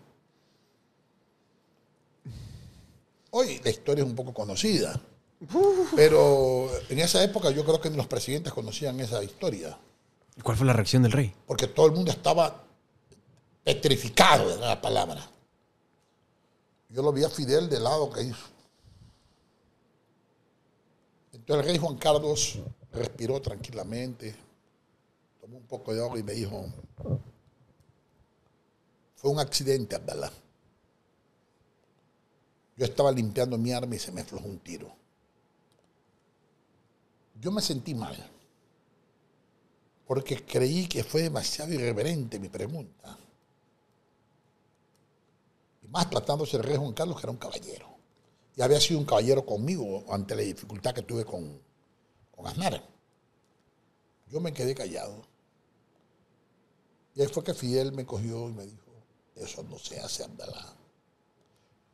Para mí eso fue una lección de Fidel. A mí lo tomé así por el liderazgo de él y por el aprecio de él y por la admiración que yo tenía. A mí me pueden decir de todo, me pueden decir misa, que asesino y lo que tú quieras de Fidel. Pero era mi amigo. A veces uno tiene amigos que quizás la gente piense que no tienen por qué serlo. Yo, si tú me dices que alguien es amigo de los social cristianos, digo, ah, de esos que me mataron 40 hombres. ¿Cómo los pueden seguir? O sea, todo el mundo tiene sus versiones en las personas y puede hacer lo que le dé la gana con las personas. Porque en eso consiste la verdadera libertad de expresión. Entonces toda la mesa se quedó helada. Yo me sentí mal, pero después de unos minutos me comencé a sentir muy bien. ¿Por qué? Porque en primer lugar demostré que yo sí era una persona irreverente. Y en segundo lugar, que yo estaba loco. Y me decían loco, hice mérito Darle honor al apodo. a la locura, claro. Aunque los locos somos los que construimos los caminos que luego los sabios transitan. Mm. Hablando de Fujimori, que estaba en esa reunión, y para la gente, como tú dices, de las nuevas generaciones que están empezando a descubrir a Abdallah Bucaram, cuéntales, por favor, tu versión de cómo dices que Bucaram es el responsable de que se haya firmado el pacto de paz con el Perú. Bueno, yo creo que todos lo vimos. Desde el año 1941 al año 1996, ya 97, en 46 años era prohibida la visita de un ecuatoriano a Perú oficial por las Fuerzas Armadas. Nunca nadie pudo viajar, ni Borja, ni Férez Cordero, ni el propio Roldós, ni Sisto Urán, ni Camilo Ponce, nadie. Porque era prohibido por las Fuerzas Armadas. Pero yo era el jefe del Comando Conjunto de las Fuerzas Armadas y sabía que mi viaje podía originar un golpe de Estado. Pero más que jefe de las Fuerzas Armadas, yo era un hombre enemigo del armamentismo. Yo creo que las Fuerzas Armadas en el mundo no sirven para nada. Desfilan, oficiales serios y lo que tú quieras. Pero yo en campaña lo decía, que yo prefería comprar un libro a comprar una bala. O sea, ¿te gustaría un país como Costa Rica sin ejército? Comprar un fusil, tampoco hay ejército en Panamá. Comprar un fusil en vez de una escuela.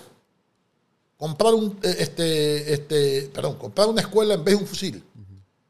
Com- hacer una universidad en vez de comprar un tanque de guerra. Costan lo mismo. Lo único que lo que yo propongo prepara al pueblo para la paz. Y lo otro lo prepara para la guerra.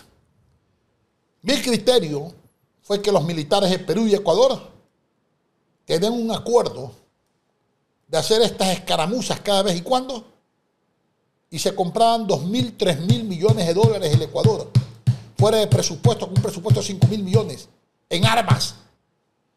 Y a mí me cogía el general Moncayo cada semana a una reunión oficial de Fuerzas Armadas y ponía con un, un lápiz largo, con una lucecita, un lápiz de un metro, y unas estadísticas ahí.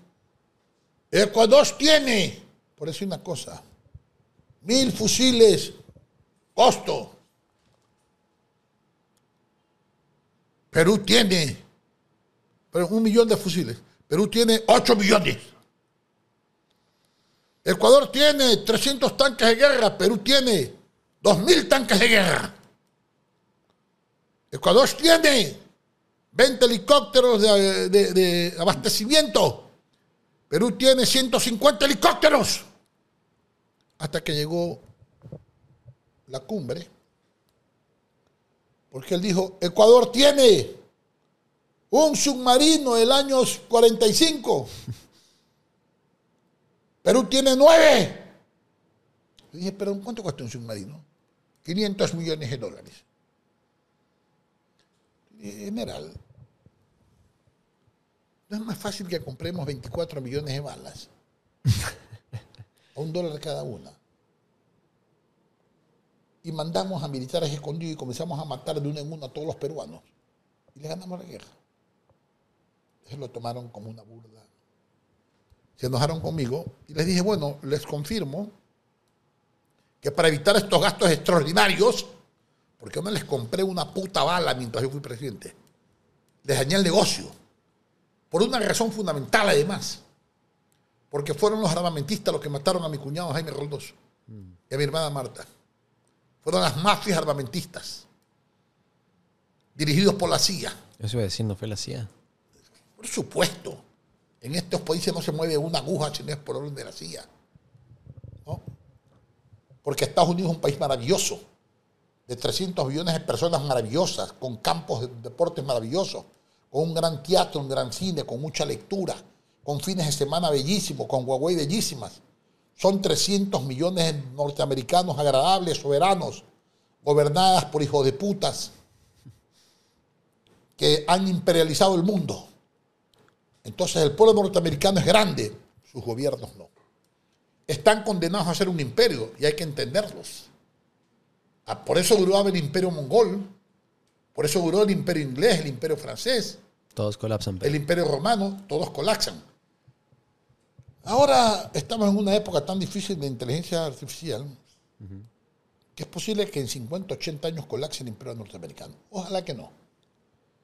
Porque sí tienen valores importantes en su educación.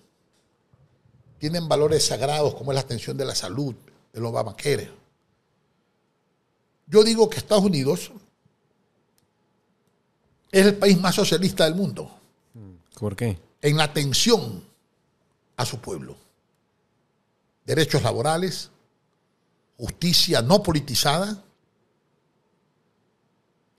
democracia, que la quiso romper este tarado de Trump, este animal, animal que porque tiene dinero cree que él es el Dios del mundo.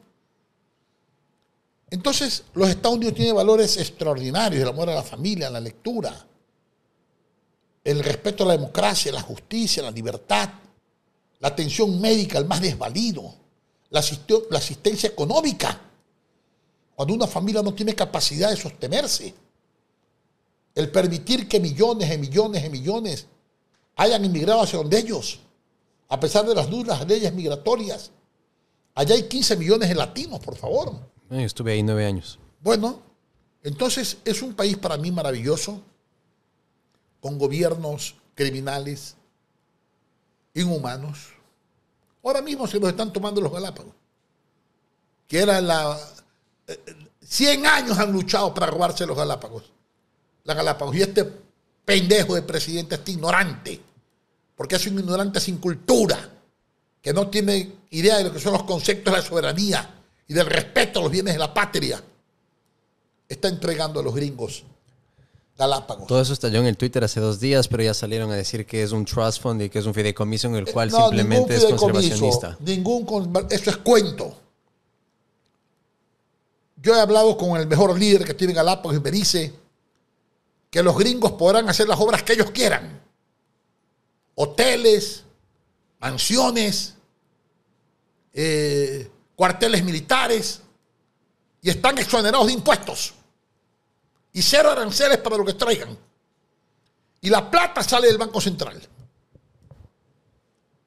Y la comisión que se ha formado son de seis gringos y cinco ecuatorianos.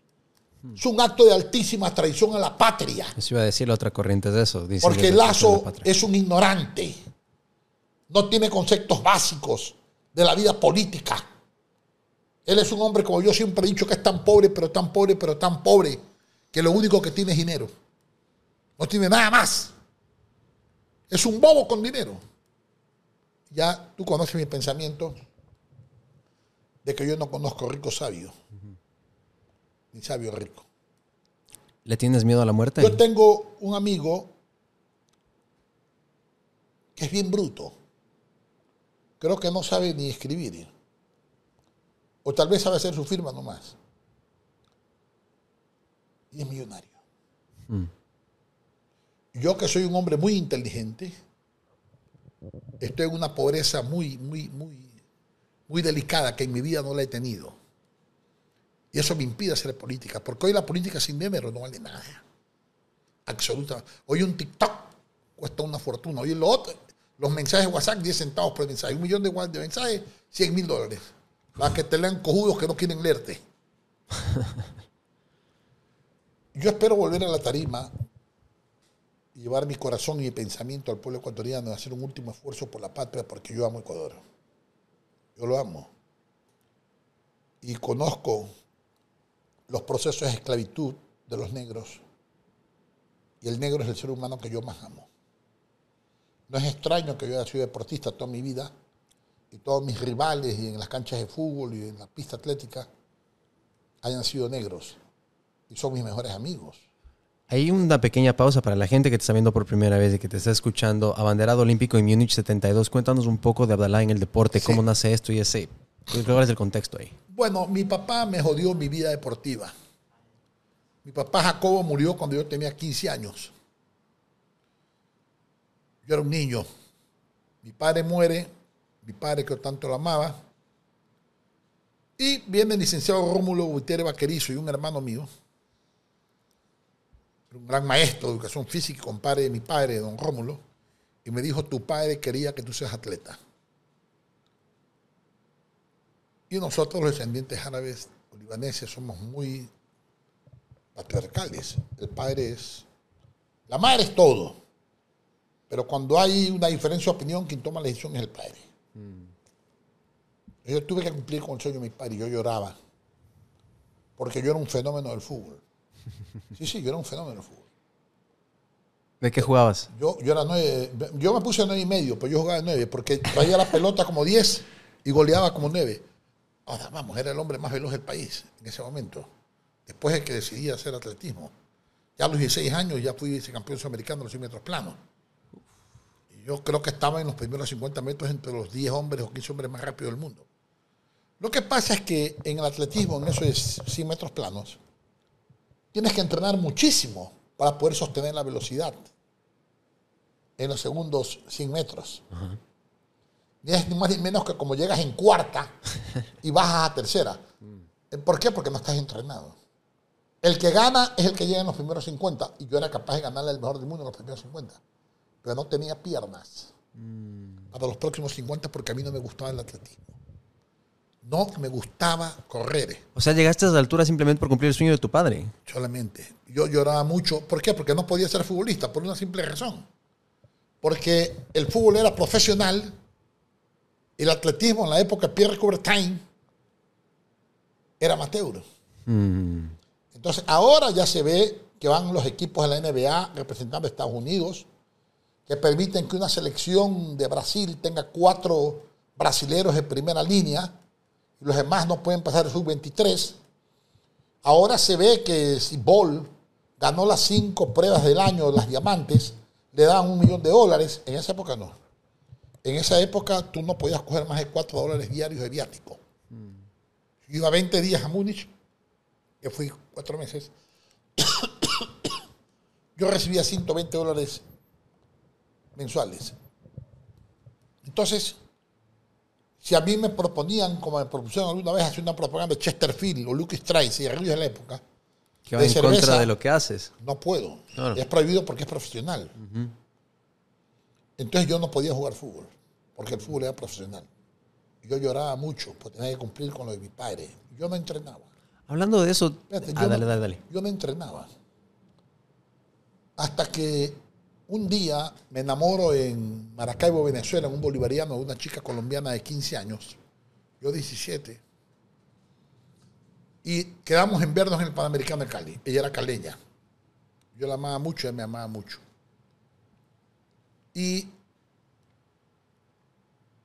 hice todo lo que tenía que hacer para poder llegar a Cali entrené, le dije a mi hermano mayor que era mejor que yo en velocidad. Hasta ese día que yo le gané, porque él sí entrenaba, y era un verdadero atleta, mi hermano Jacobo. Yo no, yo corría porque era bueno. Punto. Y me andaba rompiendo los músculos. Aquí tengo un hueco todavía en la pierna. Tengo huecos por todos los músculos porque me rompía. Porque me encantaban las mujeres y me pasaba toda la noche con una chica haciendo el amor. Y desgraciadamente para los corredores de 100 metros, la primera prueba que hay siempre es a las 9 de la mañana los 100 metros planos. Entonces yo llegaba sin dormir a competir. Uf. No. Y cuando fui vicecampeón sudamericano en Cali fue porque la carrera era a las 8 de la noche y no estaba entrenando nada. No, no había entrenado nada. Y la final era a las 10 y media. Yo, era imposible para mí hacer dos 100 metros a máxima velocidad. Clasifiqué y quedé vicecampeón sudamericano, pero pude haber ganado fácilmente el campeonato si hubiera tenido 15 días de entrenamiento. Pero para Cali, el Panamericano sí me preparé, Cali 70. Y me trajeron unos peruanos y unos colombianos. Primero que le gané a mi hermano Jacobo por primera vez. Y mi hermano Jacobo era un atleta sudamericano reconocido. Fue medalla de bronce bolivariano en los 110 metros vallas. Claro, no llegamos al nivel de este chico que mataron, que fue mejor que nosotros. Este chico que lo mataron hace un par de años era un gran velocista, hombre. No me acuerdo el apellido. No sé, no estaba en el país, eso sí no me llegó. Hace dos años mataron a un muchacho atleta que era el mejor atleta del país. Sí, lo mataron ahí en uno de esos sicariatos. En todo caso, ay, este chico, ¿cómo se llama? Bueno, me preparé y me trajeron a colombianos y peruanos y les gané. Y les clavé realmente 10-4 en 100 metros planos y me dieron 10-6, pero igual es una marca suficiente para mí. Y me seleccionaron el Panamericano de Cali. Y estando en el aeropuerto, con mi terno de atleta, de seleccionado, las Fuerzas Armadas impidió mi salida. Mi tío estaba en Panamá, que era un agente, que era un correo de estupideces. Creo que fue el vicealmirante Raúl Rosencalac, no, este, González el que no me dejó salir. Yo lloraba. Porque mi chica, todos viajaron y todos se despedían de mí y lamentaban lo que me pasaba. 70 personas viajaron, yo no pude. Entonces, yo me fui a Cali por tierra con mis zapatos esclavos y mi ropa deportiva. Llegué a Cali, día y medio en bus, porque el bus se dañó en, en Pasto. Y llegué a la casa de mi novia, en la época, que estaban solo los padres ahí. Además está decir que ya dormí unas 5 o 6 horas y cuando llegó mi chica se puso a llorar. Y, bueno, ya cosas de chicos enamorados. ¿ves? Entonces yo me fui a la pista. Faltaban tres días para la competencia. Me fui a la pista atlética con mis zapatos. Esto, lo juro por Dios. Era el mejor momento en mi vida. Yo podía haber sido campeón panamericano, campeón mundial tranquilamente. ¿Por qué? Porque más allá que yo arrasé en las pruebas de, con los colombianos y peruanos, yo sabía cómo estaba, porque yo brincaba en las escaleras y sabía que brincaba 10 escaleras. Y caía paradito y era un, tenía un, uno sabe, uno tiene un cimbreo especial cuando uno está en condiciones. Tocas el piso y te elevas. Vas trotando y estás brincando. Yo estaba así. Porque mi hermano me preparó. A costa de él, porque yo le gané y el seleccionado era yo. Entonces, yo me voy a la pista y está don Voltaire Paladines Polo, que en paz descanse, un señorazo, presidente del Comité Olímpico Ecuatoriano. Está don Alberto Ayarino, vicepresidente del Comité Olímpico Ecuatoriano. Está Alberto Vallas, que era de pesas. Estaba este. Estaba este. Había un cueto que era. Ah, el señor Arroyo eh, hijo de Arroyo del Río, que era miembro del Comité Olímpico Internacional, el más alto dirigente en el- de, de Ecuador en el mundo. Y ellos estaban parados ahí en la pista hablando. Cuando yo veo, ¡ah! me quedo asombrado, porque había uno de mis ídolos. Estaba Tommy Smith, campeón mundial de los 200 metros, con 20 flac. Era igualito a Bol, un poquito más elevado y más altito. El mejor velocista del mundo. Y estaba haciendo piques 80 y yo había calentado. Entonces yo corrí y cuando iba a hacer otro pique con disparo, pues estaba desarrollando velocidad. En la última etapa se hace pura velocidad. Yo me puse en el partido al lado de él y lo miré con miedo, que no me deje. Good boy, good. O sea que está bien. Y yo, al ver eso, yo le grité, ¡Don Voltaire! ¡Don Voltaire! Para que vea. Y todos se viraron a ver, dan el disparo y salgo con Tommy Smith, el mejor velocista del mundo.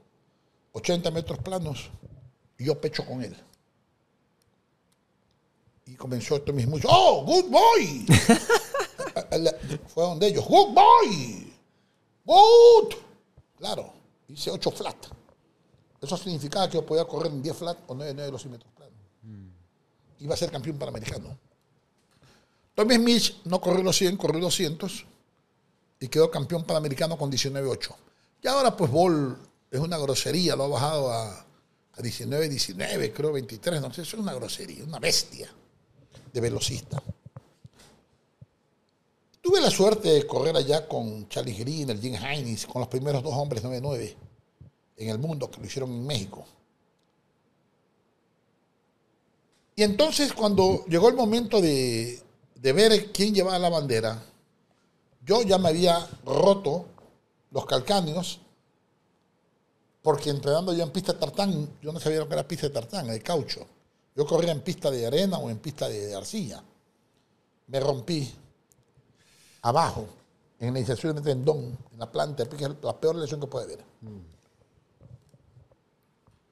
Entonces, habíamos tres deportistas. Jorge Delgado de natación, que para mí era el mejor deportista del país. Eh, Mejía, Jorge Mejía de boxeo, 112 libras, peso gallo. Y yo como corredor de 100 metros. Pero el día de la de la ¿Inauguración? de, de la inauguración, yo no iba a competir, pero Delgado sí competía en la noche. Entonces me pidieron que yo sea el abanderado olímpico. considerando que era el mejor atleta del país, aunque en mi criterio, el mejor deportista del país para mí era Jorge Delgado. Entonces, entonces me tocó llevar la bandera, que fue algo muy gracioso. Porque cuando me dieron la bandera, íbamos tres deportistas y 26 dirigentes. Viva el Ecuador. Este es Ecuador. Este es el Ecuador. Tres deportistas y 26 dirigentes. Wow. Y en una Alemania dividida en ese entonces, después de la Segunda Guerra Mundial. Por favor. Claro, estaba, yo estuve ahí en Alemania Oriental. Era una podedumbre eso de ahí. Y Alemania Occidental, que era otra cosa. Yo estaba en un lugar, Schloss Clinic, a una hora de Berlín, preparándome y me tenía que llegar en tren. Me gustaba ir en tren porque había muchachas guapísimas. y, y- y me hacía amigo, de, eh, muy gracioso. Bueno, ¿Y en qué les hablabas o qué? que ahí el amor no tiene idioma. Yo tuve una chica, Mónica, dos meses de novia ale- alemana, que me dio un 85, era saltadora de alto y tenía 15 años. Wow. Ella no hablaba español, yo no hablaba alemán. Yo me defendí un poquito en inglés. Ella se hablaba inglés. Pero para besarse no es necesario hablar. Entonces íbamos en la mano, llorábamos y. Eh, cuando uno es muchacho esto es así. Imagínate cuántas miles de mujeres que pueden haber pasado por la vida de uno. Han pasado miles de mujeres por la vida de Abdalá.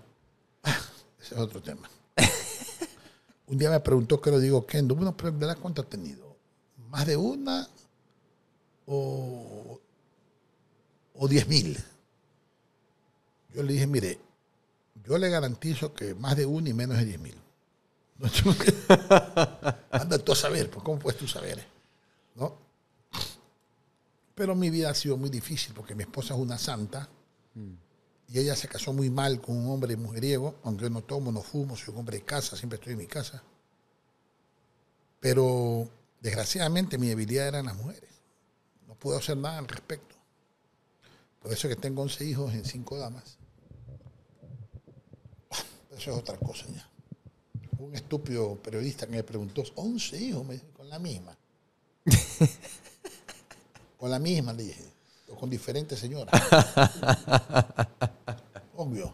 Bueno, entonces llevé la. Y eso fue anecdótico lo de la. ¿La, la bandera?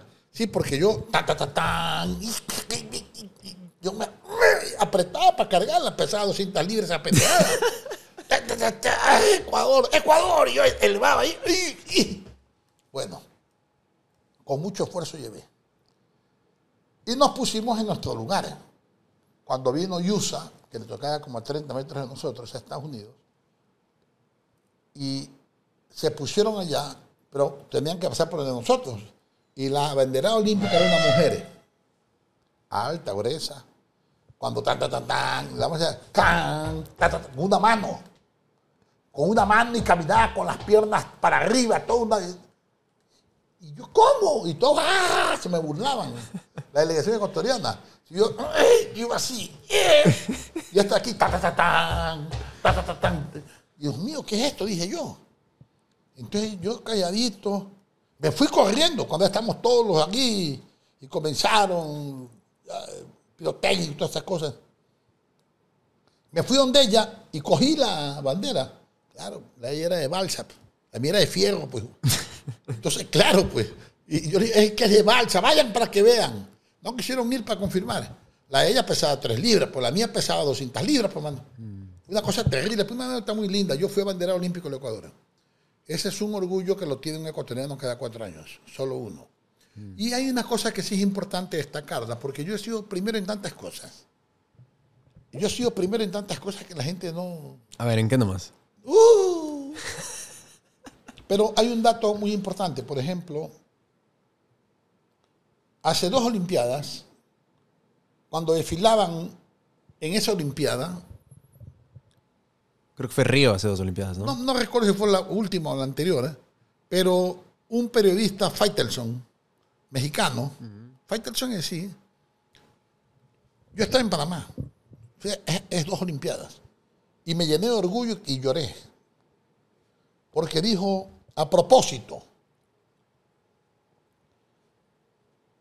de los 5.000 abanderados olímpicos que han existido en la historia de las Olimpiadas en 100 años, Claro, ponle 25 Olimpiadas por 200 países, 5 De los 100 años de todos los abanderados políticos de la historia, y es cuando pasaba Ecuador. El único abanderado olímpico que llegó a ser presidente de su país fue Abdalá Bucarán. Ponte a pensar que esas 5 mil personas son personas destacadísimas. Son glorias de Europa, de África, de Asia, de América. Glorias del deporte. Son los Alberto Spencer de cada país. Los Messi de cada país. Bueno, yo soy el único banderado olímpico en la historia, y puedes revisarlo, que fue presidente de la República de un país. También fui el primer y único presidente en la historia que ha sido votado por loco del gobierno. Casi le hacen eso a Lazo, querían hacer eso. Yo soy sí. primero, no por loco. A él por ladrón, es otra cosa. Pero en todo caso, soy primero en muchas cosas que no quiero aquí vanagloriarme. Pero en todo caso, soy más humilde de lo que la gente piensa. ¿no? Sigo siendo el mismo hombre que come guatita en la calle, como con la gente, me siento en la mesa, no tengo problema. Ahorita vine con una montaña de pueblo, habían 500 personas en el estadio, pura gente pobre y el loco en el aire. Uno es así, yo soy así. Justamente de eso quiero hablar un poco. Tú decías que el sueño de tu padre era que seas atleta. ¿Tú crees que de cierta manera tu sueño que no se consolidó, que ser futbolista, se lo pasaste a Dalo y él intentó de cierta manera cumplir el sueño de su padre? No, Dalo era un buen futbolista. Desgraciadamente era un niño de 18 años que luchaba con medio estadio aplaudiéndolo y con medio estadio puteándolo. Más que nada cuando iba a Quito. Inclusive yo vi un partido de Liga de Quito con Santa Rita y Dalo les había dado un baile, casi les hace un gol. Y vi a un muchacho González, un moreno, de 1,85 estatura, así, Dalo vino 1,68 y en una jugada intrascendente en la mitad de la cancha, delante del árbitro, le pegó un codazo que lo tiró al piso casi noqueado. Codazo de frente, ni amarilla. Y Luis Chiriboga, uno que era de Deportivo Quito, yo supe que le había dicho a Rodrigo Paz, eso es una cobardía, es a un niño al que le has mandado a pegar. Porque Rodrigo Paz fue uno de los grandes enemigos míos. Y no voy a hablar de ese pobre hombre que ya está muerto. A mí me gusta hablar de la gente que está muerta. Cuando a eso sí me da risa. Un día un primo mío,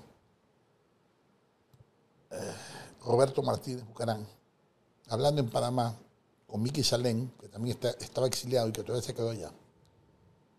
Estábamos hablando nosotros de cosas históricas. Y nombramos pues, ¿no? a Khan, ¿no? al emperador mongolo, a Jeremías cuando hizo la primera restricción histórica sobre los judíos 500 años antes de Cristo, o a Axalón Verga cuando hizo en los años 1400 y pico, y que eso es interesante. La gente cree que Verga es el mástil del barco, y no es así. Lo que pasa es que en los años 1460, a mí me encanta descubrir las mentiras de la historia. Había un rabino judío, Axalón Verga, que hizo un libro de contrición histórica sobre los judíos. ¿Por qué no nos quieren a los judíos? ¿Por qué nos odia la gente? ¿Por qué nos casamos entre nosotros? Hacía preguntas que el mundo judío lo respetó. Pero él no lo publicó. Por temor a que lo maten porque se estaba acercando la era de la comisión de Santo Tomás de Torquemada de la Inquisición, donde mataban a los judíos. Pero el libro fue publicado por los años 1510. Yo leí parte del libro porque es difícil encontrarlo en físico. Y, y hoy en Google no, no aparece. Entonces, Axelón Verga hizo un acto de contrición histórica y su libro se llamaba La vara de Yahidá. ¿Qué significaba la vara? O sea, el látigo, la dureza con la que trataba el mundo judío. Y él siendo un rabino judío, sincerándose. Y era el segundo acto de contrición cristiana, porque el primero lo hizo Jeremías en el año 500, 500 antes de Cristo. Que también era un rabino judío. Entonces, como él tenía apellido Verga, y el libro, se- porque apellido Verga es un apellido judío, y él llamó la vara y Yahidad, la expresión Verga fue asimilada al concepto de vara, de dureza.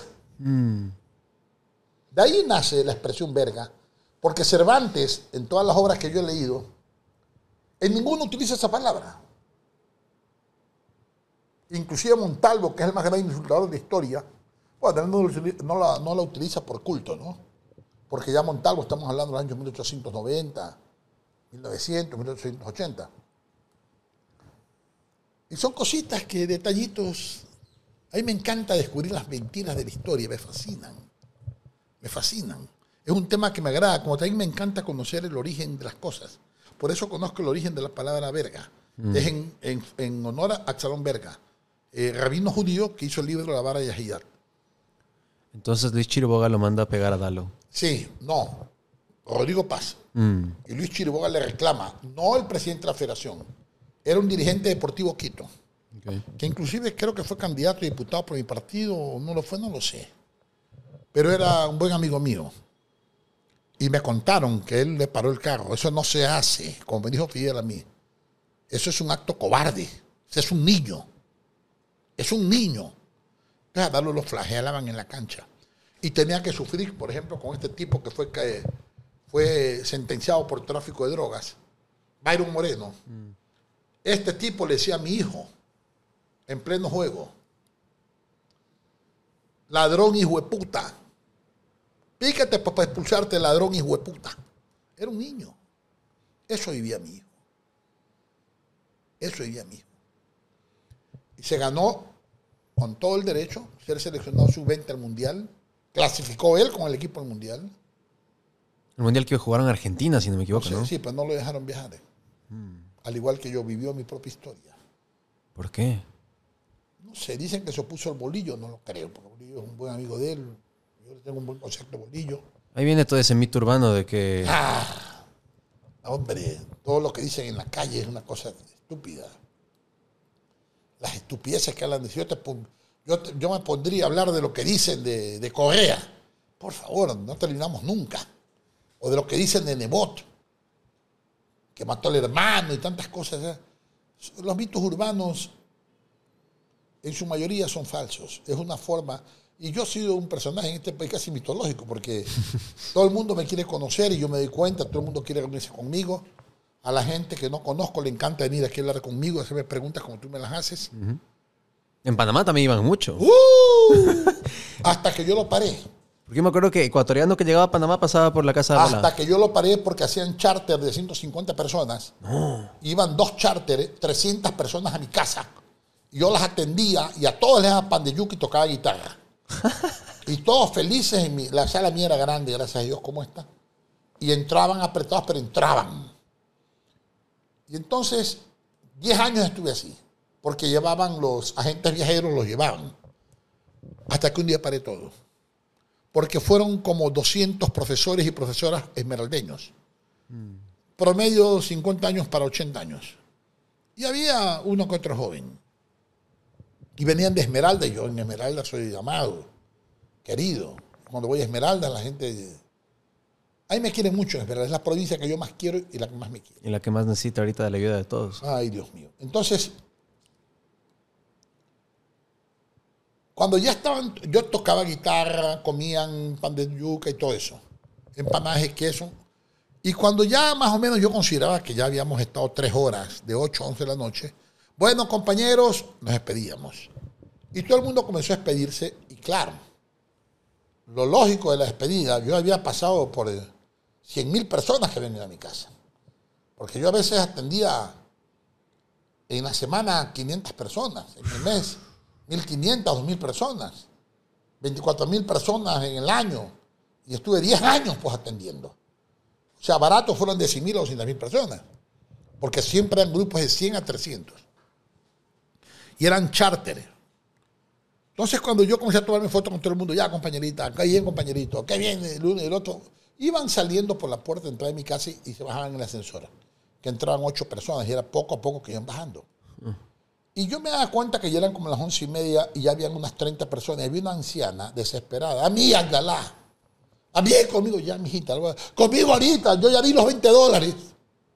¿Cómo le digo? Yo ya di los 20 dólares para la foto. ¿Cómo? Ahí me explicaron que el pasaje valía 380 pero valía 400 con la foto con Ángela. Entonces esta línea, agencia de viajes que me dieron ganas de enjuiciarlos, pero sí les pegó una puteada. Se escondieron, se asustaron. Durante 10 años habían ganado varios millones de dólares usando mi nombre. Lucrando la imagen. Pues si ponle, si hicieran 100 mil personas, lo mínimo eran 2 millones de dólares. Entonces, desde ahí prohibí que vengan delegaciones y atendía solo a las personas que me llamaban personalmente y que me decían, vea, yo soy Paul Guerra, estoy con tres hermanos míos o con dos amigos, yo estoy en tal hotel, usted puede certificar. Entonces yo llamaba, certificaba que era una familia, que eran amigos y dejaba venir de cuatro, seis, hasta diez personas. Pero ya era muy esporádico eso. Ahí bajó rotundamente, eso a veces venía una sola persona, dos personas. Entonces yo me di cuenta ahí que a la gente le encantaba escucharme porque me hacían preguntas de todo. Sobre esto sí es interesante. Un día pasó por Panamá un rector de universidad que yo quiero muchísimo, de universidad privada de Guayaquil de las mejores. Y pasó con un rector de México y otro de Brasil. El de Brasil era un hombre que, muy teólogo, conocía mucho religión. Y, ese es un tema que me fascina, por las mentiras históricas que hay en las religiones. Entonces nos sentamos a las 12, comimos guatita y todo, y seguimos conversando hasta las 6 de la tarde. Y estas eran eminencias, estos dos hombres, rectores de universidades, profesores de muchos años, eran hombres mayores que yo. Yo no sé por tener unos 55 años. Era hombre de 70 años, muy talentoso, muy inteligente, hablamos de todo.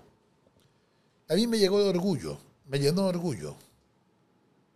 Mi hijo era diputado y estaba en la sala BIT. Y el profesor ecuatoriano, el rector ecuatoriano todavía estaba con un rector, con el mexicano, ya el brasileño se había ido. Y le dicen, ven Dalito, oye, Dalito, ven, le dijo. Si sabes que hemos estado hablando con los rectores y conocimos en Panamá a la primera biblioteca, perdón, a la primera enciclopedia humana viviente. ¿Y quién es tu padre? A mí me llenó mucha satisfacción que mi hijo dijo que se sintió tan orgulloso que yo me puse a llorar. Yo no hice nada más que hablar. Hablar de todo lo que ellos querían hablar. Pero para mí fue eh, motivo de alegría saber que me calificaban de esa manera. ¿Cuál crees o quieres que sea ese legado que tú vas a dejar en tus hijos? No, yo lo que, lo que quiero es que ellos más, más abdiquen en la lucha, que hagan justicia. Yo quiero que ellos en su momento metan en prisión a Moreno y a todos los que me han reprimido y perseguido, no por venganza, sino por justicia, porque los juicios que me han hecho son canallescos. Antes lo entendía, porque era, me robaron la alcaldía, me tumbaron, y tuvieron que enjuiciarme. Lo entendía porque salí como loco a la presidencia y luego me siguieron juicio de corrupción. Pero ahora no había ninguna razón. Yo estaba en el país. Yo me podía haber ido. Yo preferí quedarme en esta ocasión, porque ya estoy mayor para estar esperando 20 años más en Panamá, volver a mi patria. Regresaría muerto. Pero yo lo que sí les digo a mis hijos es que tengan claro que un hombre tiene que estar consciente que su único compromiso es con la patria Mm. y que un hombre nunca tiene que hincar, hincar la rodilla sino ante Dios y la patria. Eso es lo que yo quisiera que piensen de mí. Fui un hombre que jamás claudiqué en los principios y que nunca hinqué mi rodilla sino ante Dios y la patria. Nunca. Porque a mí ninguno de estos pendejos políticos me ha dominado ni me ha... por todo el daño que me han hecho. Y el peor castigo de ellos es que no me he vengado. Porque yo he tenido razones para matar a mil personas. Pero nunca lo he hecho porque soy cristiano, amo a Jesús. Y claro, eso a mis hijos los llena de cierta integridad porque nos conocemos, somos familia y sabemos quiénes somos. Sabemos lo inocentes que somos y sabemos lo que hemos sufrido. Pues yo te dije al comienzo que, mírenlo el pobre Jaime. Mira la pobre Martita. Todo hombre que se mete al Redentor sale crucificado. Yo soy un hombre, Paul, al que le han hecho todo el daño posible que se puede hacer a un ser humano sin llegar a matarlo. A mí solamente ha faltado que me maten. Yo estoy seguro que no me han matado porque saben que somos cristianos, pero creo que un hecho de esta naturaleza originaría una rebelión y creo que le iría muy mal a quien lo intente. Creo que sería la única ocasión, el día que intenten matar a un hijo mío, que me maten a mí, en que mis hijos, yo y mis nietos nos rebelaríamos y nos convertiríamos en aquello que nunca hemos querido ser. ¿Le tienes miedo a la muerte? ¿Sabes que no? Yo pienso que la muerte es vulgar, como ya te dije. Cualquier persona muere. Es algo extremadamente vulgar. Yo creo que la muerte es parte de la vida. Lo que sí tengo es preocupaciones. Porque he sido un mal padre. Un mal padre porque yo le he dado todo a mis hijos. Y mis hijos mayores, bueno, trabajan y tienen oportunidades. Y tengo una hija también fuera del hogar que es abogada y trabaja en Atlanta y es brillante. Pero tengo seis hijos.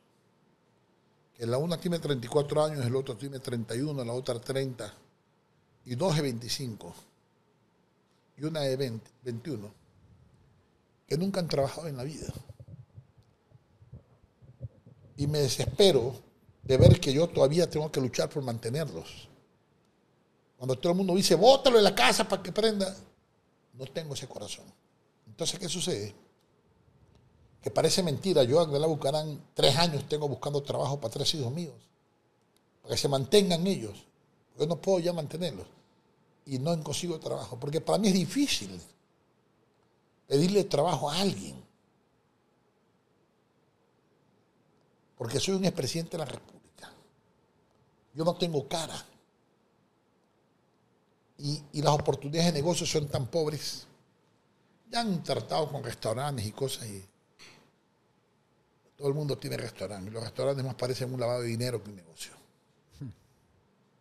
Y eso me martiriza porque he sido un padre protector. Extremadamente protector. Y es un error. Pero ya mi vida está hecha así. Puedo cambiar. ¿Cuál crees que es el legado, en cambio, que tus padres han dejado en ti?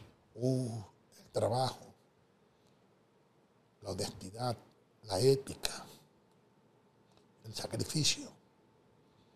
Mi madre es una mujer de sexto grado de primaria, nacida en Daule.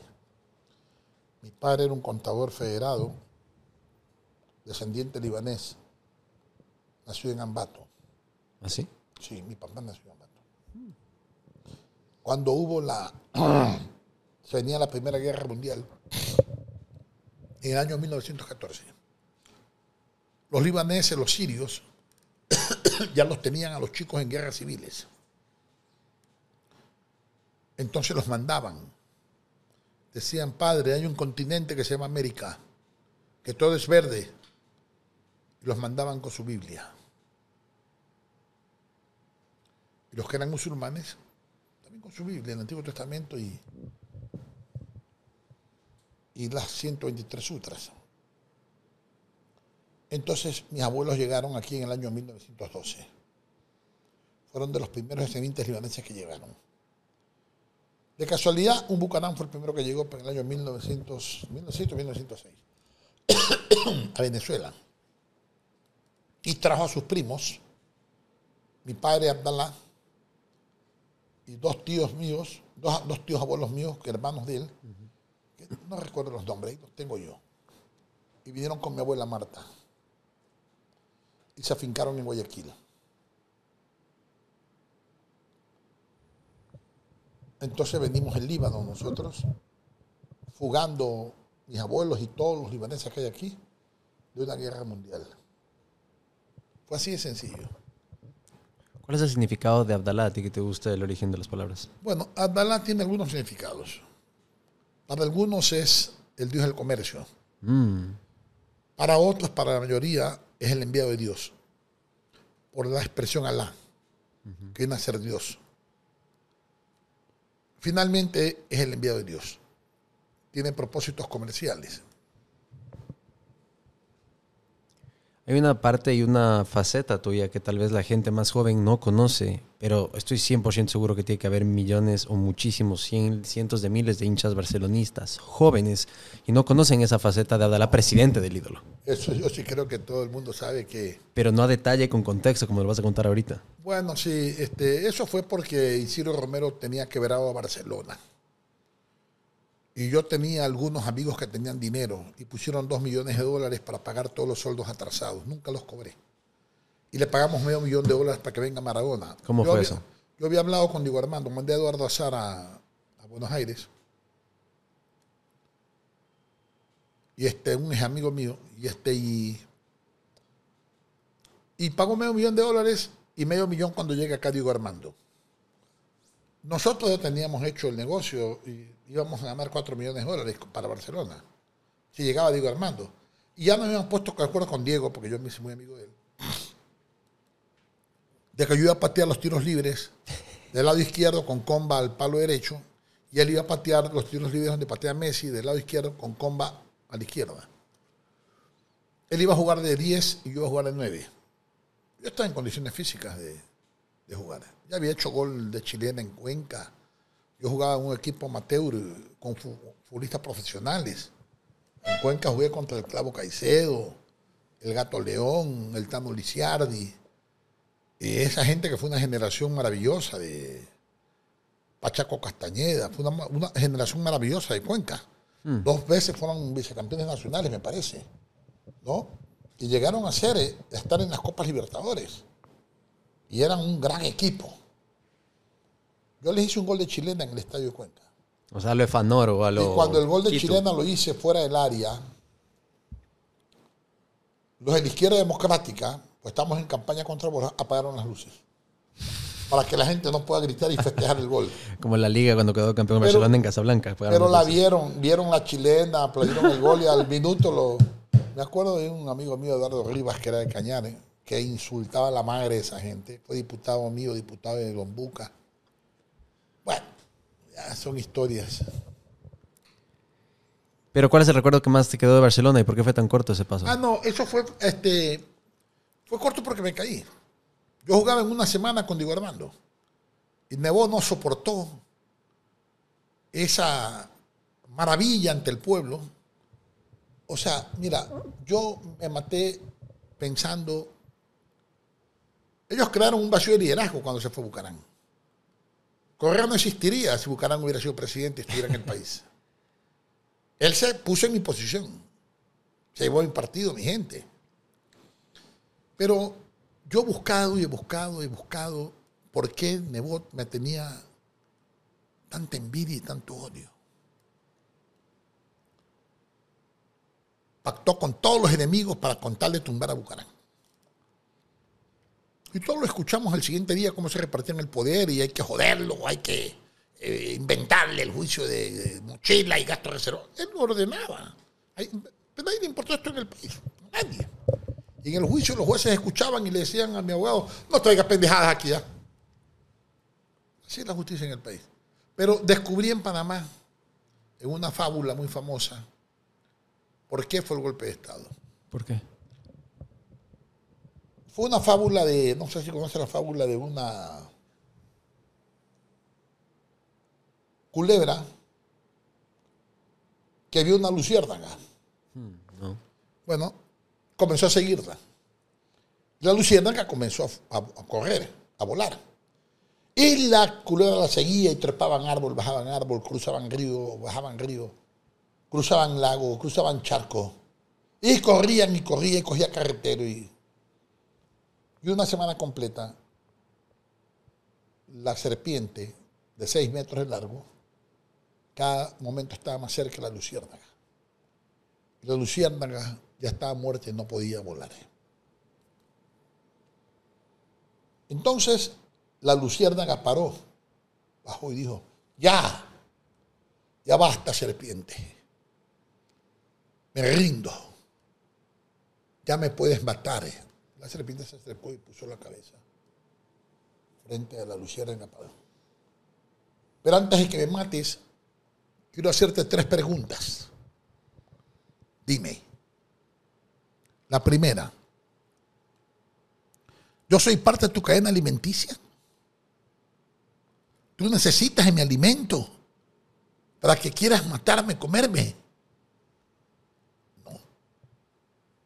No. Alguna especie, amiga mía, un toro, un rinoceronte, el elefante, o la luciérnaga, alguien ha hablado mal de ti o te, o, o te ha causado daño. Dime para pedirte perdón en nombre de él. No. No. Y entonces, ¿por qué me quieres matar? Porque brillas, hijo de puta. Porque brillas. Yo brillaba demasiado. El loco que ama era imparable.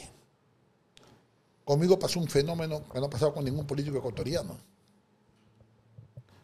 Tú ves una relación de Nebot con la derecha que lo quieren, lo querían. Ves una relación de Rafael con el pueblo que lo quieren. Lo mío era otra cosa. Lo mío era una relación de amor. No era querer.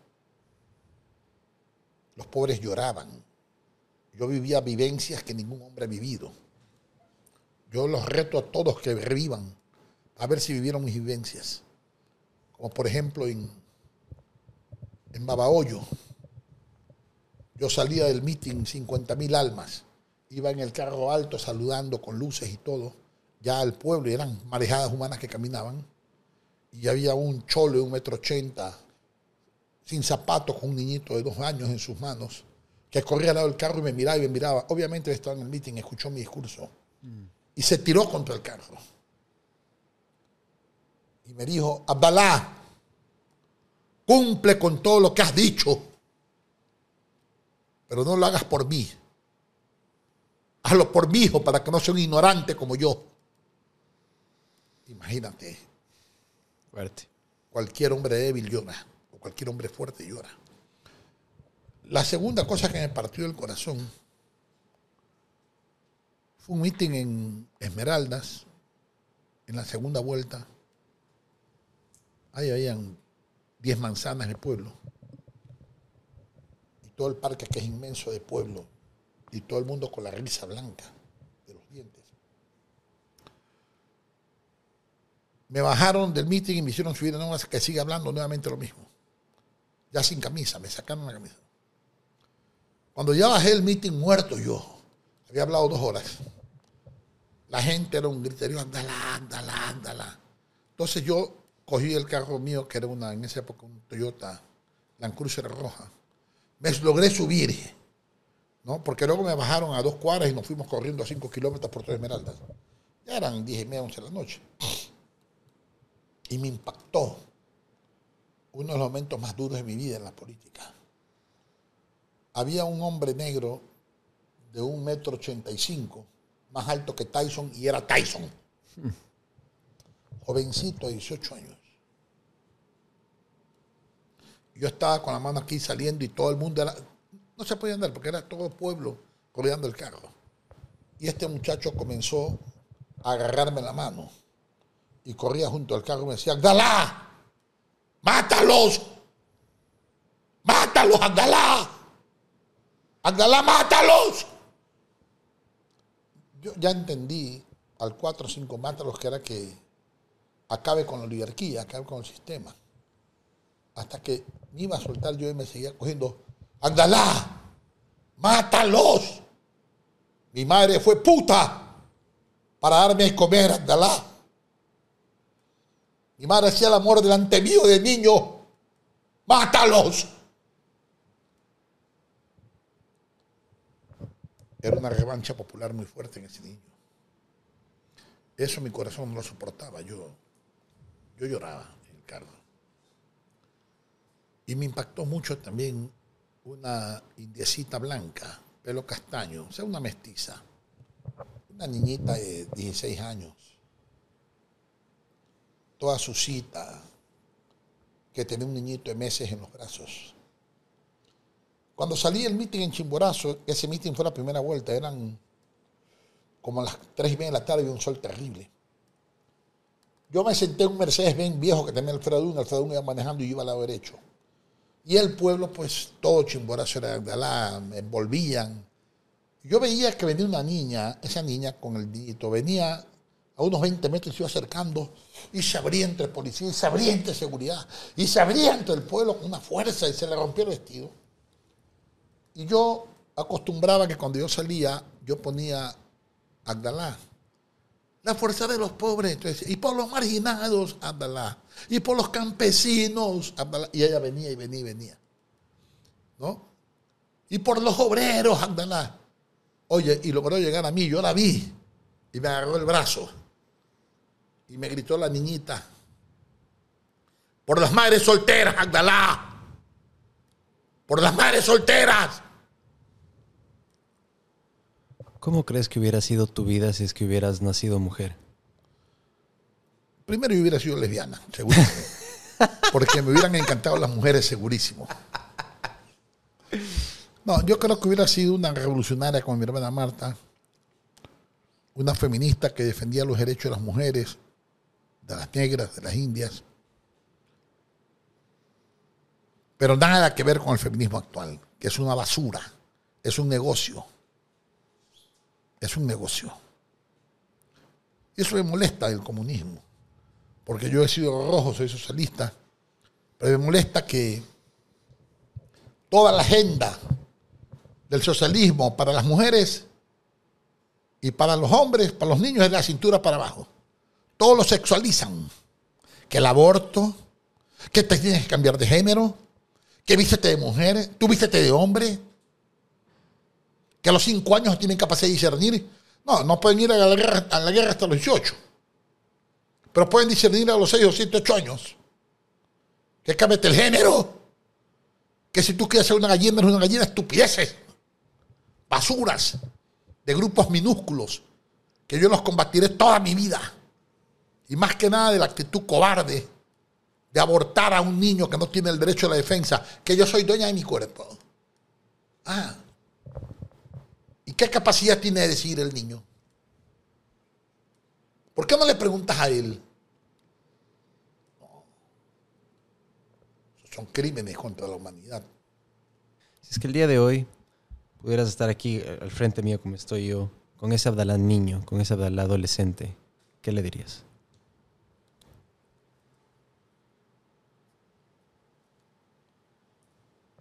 Hoy cumpliré seis o siete años. Alegría sin nombre. De dejar de ser niño y empezar a ser hombre. Yo fui hombre muy niño. Era un hombre de los siete años de edad. Y era muy inocente. Y siempre deportista. Siempre. Y mi corazón está fracturado con un marcapaso. Es por esas lágrimas guardadas que te hablaba. Le diría que cumplió con sus sueños, que he hecho exactamente lo que hubiera querido hacer en mi vida, que no estoy de acuerdo con los que dicen yo no me arrepiento de nada. Yo sí. Es una estupidez decir que uno no se arrepiente de nada. Yo me arrepiento de haber puesto a Rosalía Arteaga y vicepresidenta. Vicepresidente. Eva vive en su corazón. Es una lástima que sea cuencana perversa, codiciosa. No hubiera puesto nunca a Paco Moncayo por ser un patriota del héroe del Cenepa. Ya ahí me di cuenta porque no era héroe de nada. Porque estaba a 20 kilómetros de donde los soldados luchaban y peleaban a bala. No hubiera puesto nunca a Fabián Alarcón de presidente del Congreso. Yo sí me arrepiento he cometido errores en la vida. Me arrepiento de haber pedido permiso a mi madre para no cumplir con el deseo de mi padre. Porque yo era un fenómeno del fútbol. Yo considero que yo era un Spencer. Era el hombre más rápido del país, le pegaba con las dos. Dominaba la pelota como un 10. Por eso yo jugaba con el 9 y medio. con el 9 y medio. Porque yo decía que era 9 y 10. Yo soy el único 9 y medio que existió en el mundo. Yo jugaba todos mis partidos contra Barcelona, el Cuenca, contra Emelec, que eran profesionales y yo era amateur. Ya mayor, 34 años, 40 años. Yo jugaba con el 9 y medio en mi espalda. Presidente, muchísimas gracias por tu tiempo. Ha sido esto un honor y por abrirnos la puerta de tu casa. Muchísimas gracias. Paul, muchas gracias y un saludo a todo Cuenca. En mi criterio personal, Yo soy de Quito. Ah, eres de Quito. Bueno, Sí, en Cuenca, para bueno. mí Quito, este, Cuenca es la ciudad más hermosa del Ecuador. Y sobre Quito, lamento mucho que la historia la hayan escrito mal los quiteños. En Quito mataron al faro. De Quito salió el avión que mató a Jaime Roldós Aguilera. En Quito tumbaron a Abdalá Bucarán. En Quito tumbaron a Yamil Maguat. En Quito tumbaron a Lucio Gutiérrez. Bueno, es la capital. Si la capital fuera Guayaquil, esos hechos hubieran pasado en Guayaquil. Porque la oligarquía es una sola. De lo que sí yo me arrepiento, y conociendo yo tanto Quito, porque yo quiero mucho Quito, porque yo, para competir en el sudamericano de Quito, yo entrené seis meses en Quito y tenía novias quiteñas. Algunos me decían que eran chuyas, pero no eran chuyas, eran novias quiteñas. Entonces, sí me, me- me- me- me arrepiento realmente. Ay, ¿Para qué voy a hablar de mi ciudad de Quito? Me encantaba ir a comer, eh, Mote con chicharrón. no los sándwiches de, de El arbolito. de De Soto. Don Soto, uh, abajo del puente. Por, puta, por favor. Yo- y, y- y antes había un restaurante que se llamaba Las Guañas, que quedaba ahí en la 10 de agosto. ¡Uy! Que eh, queda cerca del ejido. Sí. Uf, ya, ya ese restaurante no está. Pero los sándwiches de Soto siguen. Sí, siguen ahí, pusieron uno un poco más al norte. Sin embargo, no le siento el mismo sabor de antes. La salsa cambió un poco, el pan es diferente. Me parece, me parece. Yo iba allí, ahí iba una rocola, me tomaba un par de cervezas con una hembra. Y comíamos, yo me comía todos los sándwiches, me fascinaba. Incluida la hembra. Y había a la vuelta de ahí, había, creo que era Transporte Ecuador, ahí en la, por la Larrea, Vinaceres, Ajá. ahí había un restaurante de Puebla al que yo llegaba en la segunda vuelta electoral con Rosalía. Y valía el arroz con carne panada y papa frita, seis sucres. A ver qué digo, seis sucres. Como quien mil. dice, seis dólares. Qué rico que era, carajo. Llegamos dos de la mañana, tres de la mañana. Y yo le decía a la señora, y la llamaba por teléfono de la casa, por ahí voy. Ya sea desde que iba de Riobamba, o sea, por ahí voy. Y me hago unos pedazotes de carne apanada riquísimo. Lo que sí, en Quito yo no sé por qué no revienta bien el arroz. Es el clima, es la Yo no, sé, temperatura. eh, yo no sé, pero en cambio el pan de Quito es mucho mejor que el de Guayaquil. El, el pan, eh, eh, yo no sé, explota bien en Quito, pero el arroz no. Y mira que yo soy cocinero. ¿Ah, sí? Y, los ¿Cuál es tu fuerte? De todo yo, de todo. ¿Guatita sabes hacer o eso prefieres? No, no voy a hacer, pues si la fórmula de guatita mejor del mundo es la mía. Ah, aquí en la casa, sino que yo, mue- yo muelo, yo este, licúo el maní con leche, no con agua. Mm. ¿No?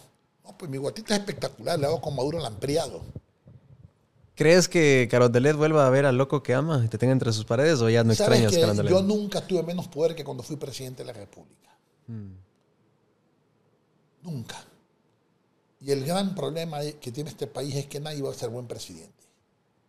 Porque el que quiere ser buen presidente lo matan o lo tumban. El que dura es porque es un hijo puta que está al servicio de la oligarquía. Aunque se pinta de izquierda o derecha, está al servicio. En este país existe un matrimonio indisoluble entre oligarquía, Fuerzas Armadas, Iglesia y banca. Y como la Iglesia no puede admitir segundas nupcias, no se pueden nunca matrimonar con el pueblo. Son una mafia. Cuando yo llegué al poder, eh, dije, Dios mío, me he equivocado. Yo he luchado contra Férez Cordero y contra Nevoto. Y la verdadera oligarquía política, económica, está aquí en los políticos quiteños. Ahí se maneja el petróleo. Ahí se maneja el gas. Ahí se manejan las Fuerzas Armadas. El 90% oficiales son de Quito. o de la sierra. Los costeños apestan y eso es algo muy malo. Y cuando hablo de Quito, estoy hablando de que allí viven medio millón de guayaquileños. Como aquí viven medio millón de quiteños. Nos une a Quito, Guayaquil, Esmeraldas, a Puerto Viejo y a todas las ciudades del país. Nos une el hambre. Nos une la falta de educación, la falta de salud, las carencias. Y nos une la pobreza. Que no tiene ideología. Tan pobre es el de Quito como el de Guayaquil. Ya las ideologías yo ya no sé qué pensar porque algún gran filósofo le preguntaron, ¿y para usted qué es el capitalismo? Y él dijo, para mí el capitalismo es la explotación del hombre sobre el hombre. Y el socialismo, exactamente lo contrario. Pues es lo mismo. El problema es que el capitalismo te explota por medio del capital. Y el socialismo te explota por medio del Estado. Dos sistemas caducos. Yo soy socialista. No me avergüenzo de serlo. Pero soy un socialista actualmente humanitario. Creo que el único socialista en historia no ha equivocado Jesús. Jesús. Y creo que el socialismo no son pendejadas de leyes y pendejadas, no. Creo que el socialismo es amar los unos a los otros y amar a tu prójimo como a ti mismo. Eso es socialismo. Lo demás es mentira. Mira Cuba, un país que yo amo. Fidel al que yo quería y quiero. Es un fracaso total. Fracaso total. Lo que es tenerte la noche entera y recorrer tus caminos, tu vientre fino, tu piel de seda y el paisaje de mis labios sobre tu boca, esa boquita fresca. Esa es mi voz. Pero si tú cuando me escuchas con los iracundos es otra cosa, por ejemplo. Sentado frente al mar, mil besos yo le di. Después le dije adiós. Mira que es una voz ronca. Después le dije adiós. Sí, por si no esté. Otra vez volvimos a encontrarnos. Otra vez volvimos a abrazarnos. Volvimos a encontrarnos. Mira que la voz es ronca. Y acaricia tu pelo. Buscamos con cariño la tierra con el cielo y descubrimos el tiempo con nuestro amor profundo.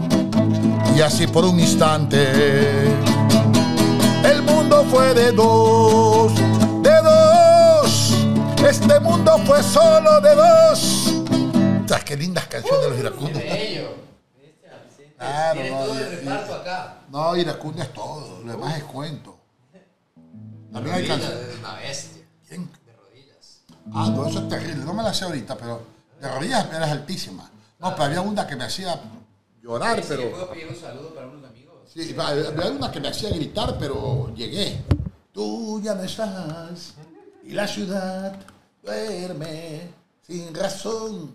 Te espero aquí, es el fin. Puta, eso es altísimo. Es altísimo, altísimo, pero yo llegaba. También, pero yo soy más es un bolerista. Ah, bolero. ¿Qué tipo de bolero? Por ejemplo, las canciones hace 80 años.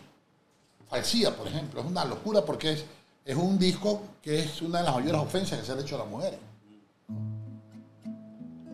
Tan falso fue tu amor, tú me has engañado. Sentimiento aquel ha sido fingido. Solo siento, mujeres, haber creído que dices que eras el ángel con el que yo había soñado. Me han contado que te vendes, eh, qué noticia grata.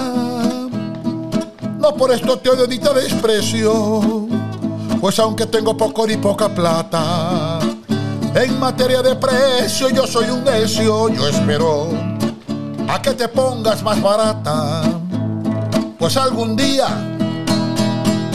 tú bajarás de precio. Oye, Salomé, perdónala, Ay, perdónala. Ay, que 20 años no son nada. Y a mí me gusta romper un coco. Ay, arriba de tu mata hay una mata de ají. Donde caigan los pollitos, la ñoñita para ti. Tan falso fue tu amor, me has engañado. Eso es terrible. Un empresario que se llama Polo Barriga, que eran editores de televisión. Y fueron a hacerme una entrevista, así, para dije, no, yo quiero de la edición de ustedes esta canción. Jacobito me había regalado en diciembre, en Navidad, yo le di 10 dólares, tenía 8 años, me había regalado el disco de Perales, el, CD de Perales, el cassette, era cassette. Y me dijo, papá, escucha esa canción, un cuando la escuché, yo puta, me puse a llorar. ¿Cómo un niñito sabía que eso le correspondía a su padre? Fue en el gestor del velero. Y yo ya había trabajado en imágenes.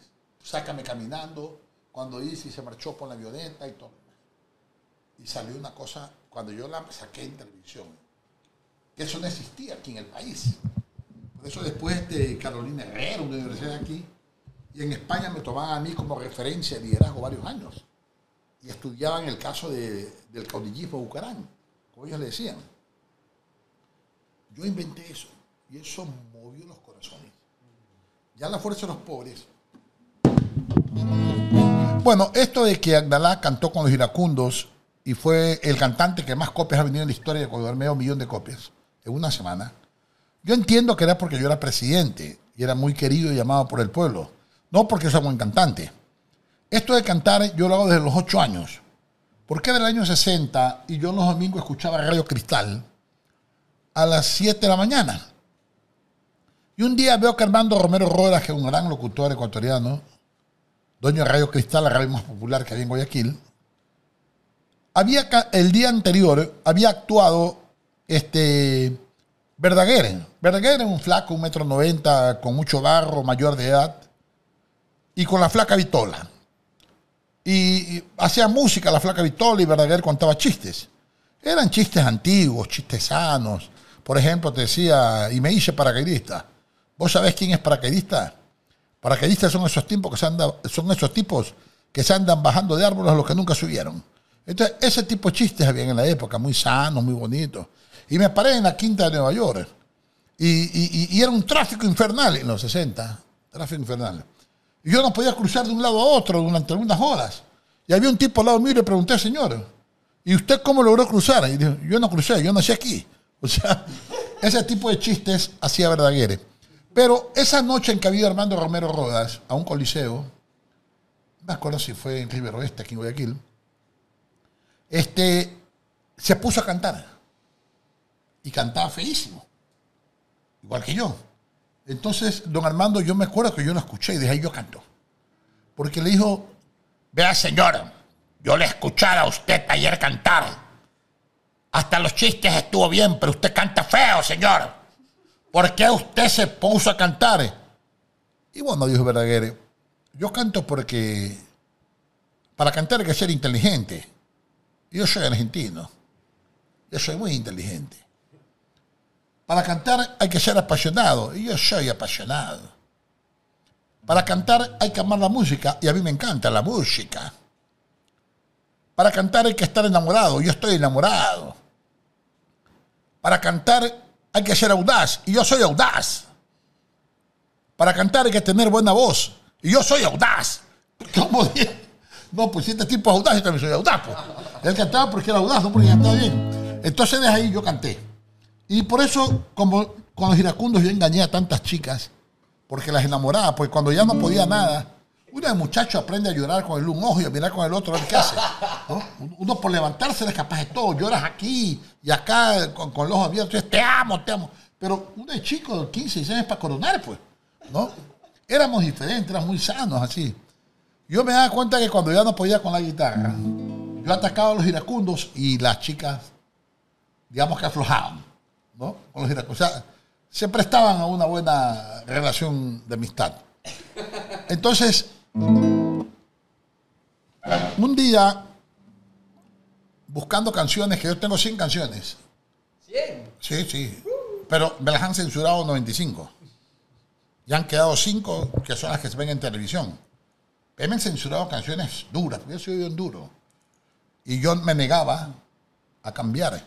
Por ejemplo, hay una canción que decía, emboscado en el palacio, lo quisieron asesinar, mas con su metralla en mano se negó a renunciar. Solo el loco es la esperanza. Y esto se escucha gritar en Costa Sierra Oriente y en la región insular. ¿Cuál es el problema de esa canción? Que eso se va a dar regresado. Que cuando decía emboscado en el palacio, yo le puse con dos puntos abajo.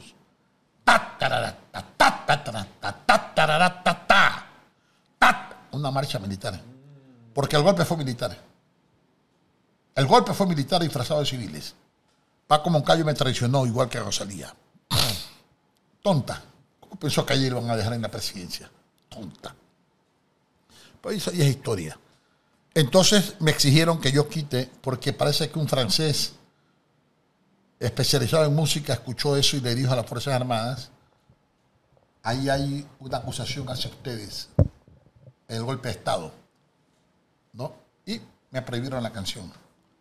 Pero la mejor canción, o la canción que nació con mi amistad a la música, fue una de Perales, que mi hijo Jacobito me regaló un día. Yo hice que Andrés Carrión haga un lindo video que, y que decía: Y se marchó, y a su barco le llamó Libertad. Eso fue una epidemia en el país. Pero sin duda, El Loco fue un gran impacto, pero la música que más impactado y que yo veía que hacía llorar a todo el mundo era la fuerza de los pobres. La gente lloraba y me esperaba en los carreteros con la música, lloraban. Eran lágrimas vivas de todo un pueblo en toda la República. Incluida la sierra donde gané 2 a 1 en casi toda la sierra. En Cuenca gané 60 a 40, en Quito perdí y en Pichincha gané. Finalmente gané en Pichincha con 6 mil votos, solo perdí en Guayas. De ahí gané en las restantes 20 o 21 provincias. Entonces, un día yo tenía unos españoles que habían querido irme a tocar eh, música y hacer una canción para mí. Y estaba todo el partido repleto de gente. Yo desde, desde mi oficina cerrada, yo escuchaba que tocaban las cuatro guitarras. Ya, ya, ya. Abdalá, guau, guau, guau, Abdalá. Con la 10, vamos con Abdalá. Y a esa pendejada me pareció una ridiculez. Pero en eso, que los españoles habían sido citados, y comenzaron a decir, o nos, o nos hacen pasar o nos vamos, pues tenemos otra oferta de otros candidatos. Entonces me dice Mirko Rodit, el padre de los seis niños, que un argentino, que tuvo seis niños aquí en el Ecuador, Mirko, mi pana, vive muchísimos años acá. Y me dijo, mira, Dalá, hay un chico del barrio Los Negritos, se llama Víctor Miranda y tiene una canción para ti. Él te adora. Él es andalacista muerte. Y la ha hecho para ti, te la quiere regalar. Al que pase el ecuatoriano. Y llegó, pues, y me hizo este man. De entrada me hizo así.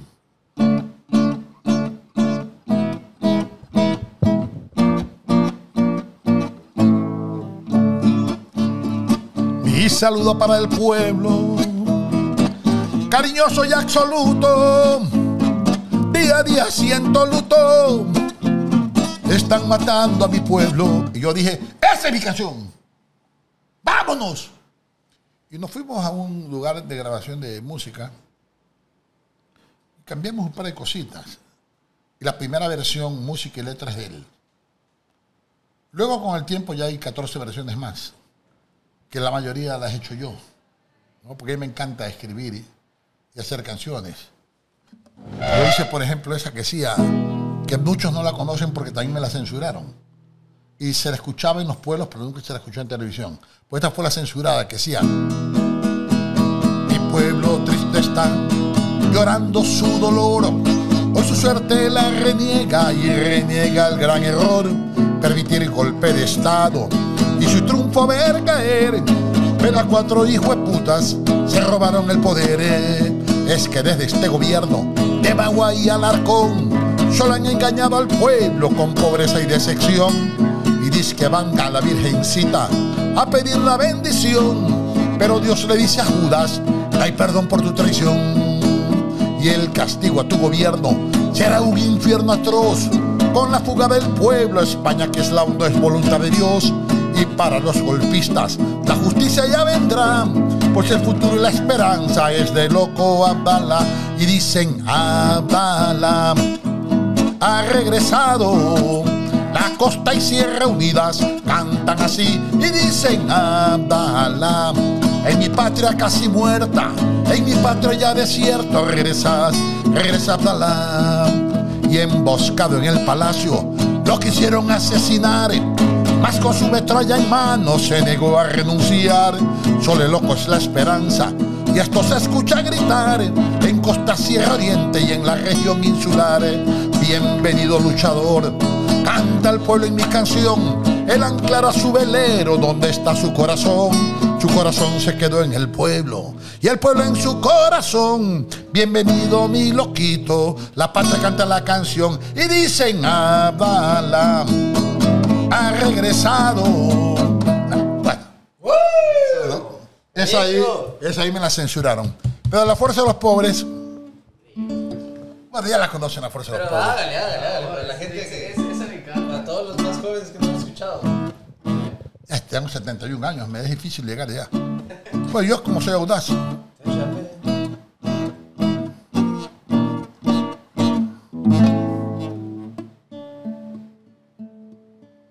Mi saludo para el pueblo,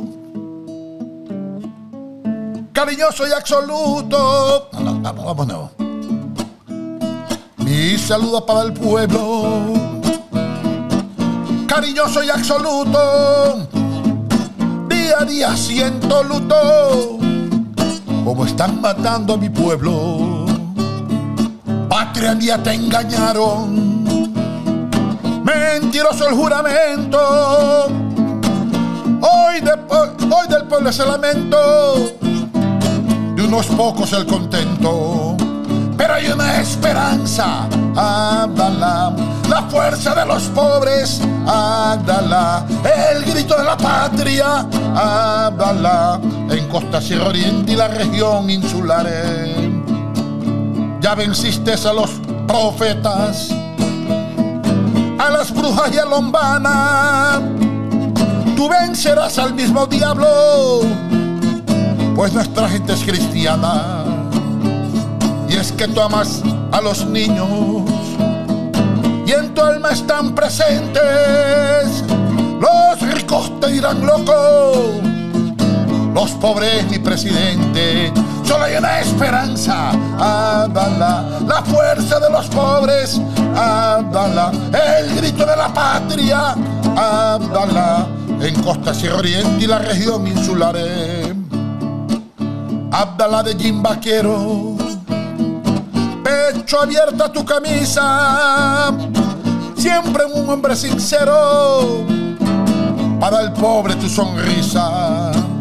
Y es que tú amas a los niños alma están presentes.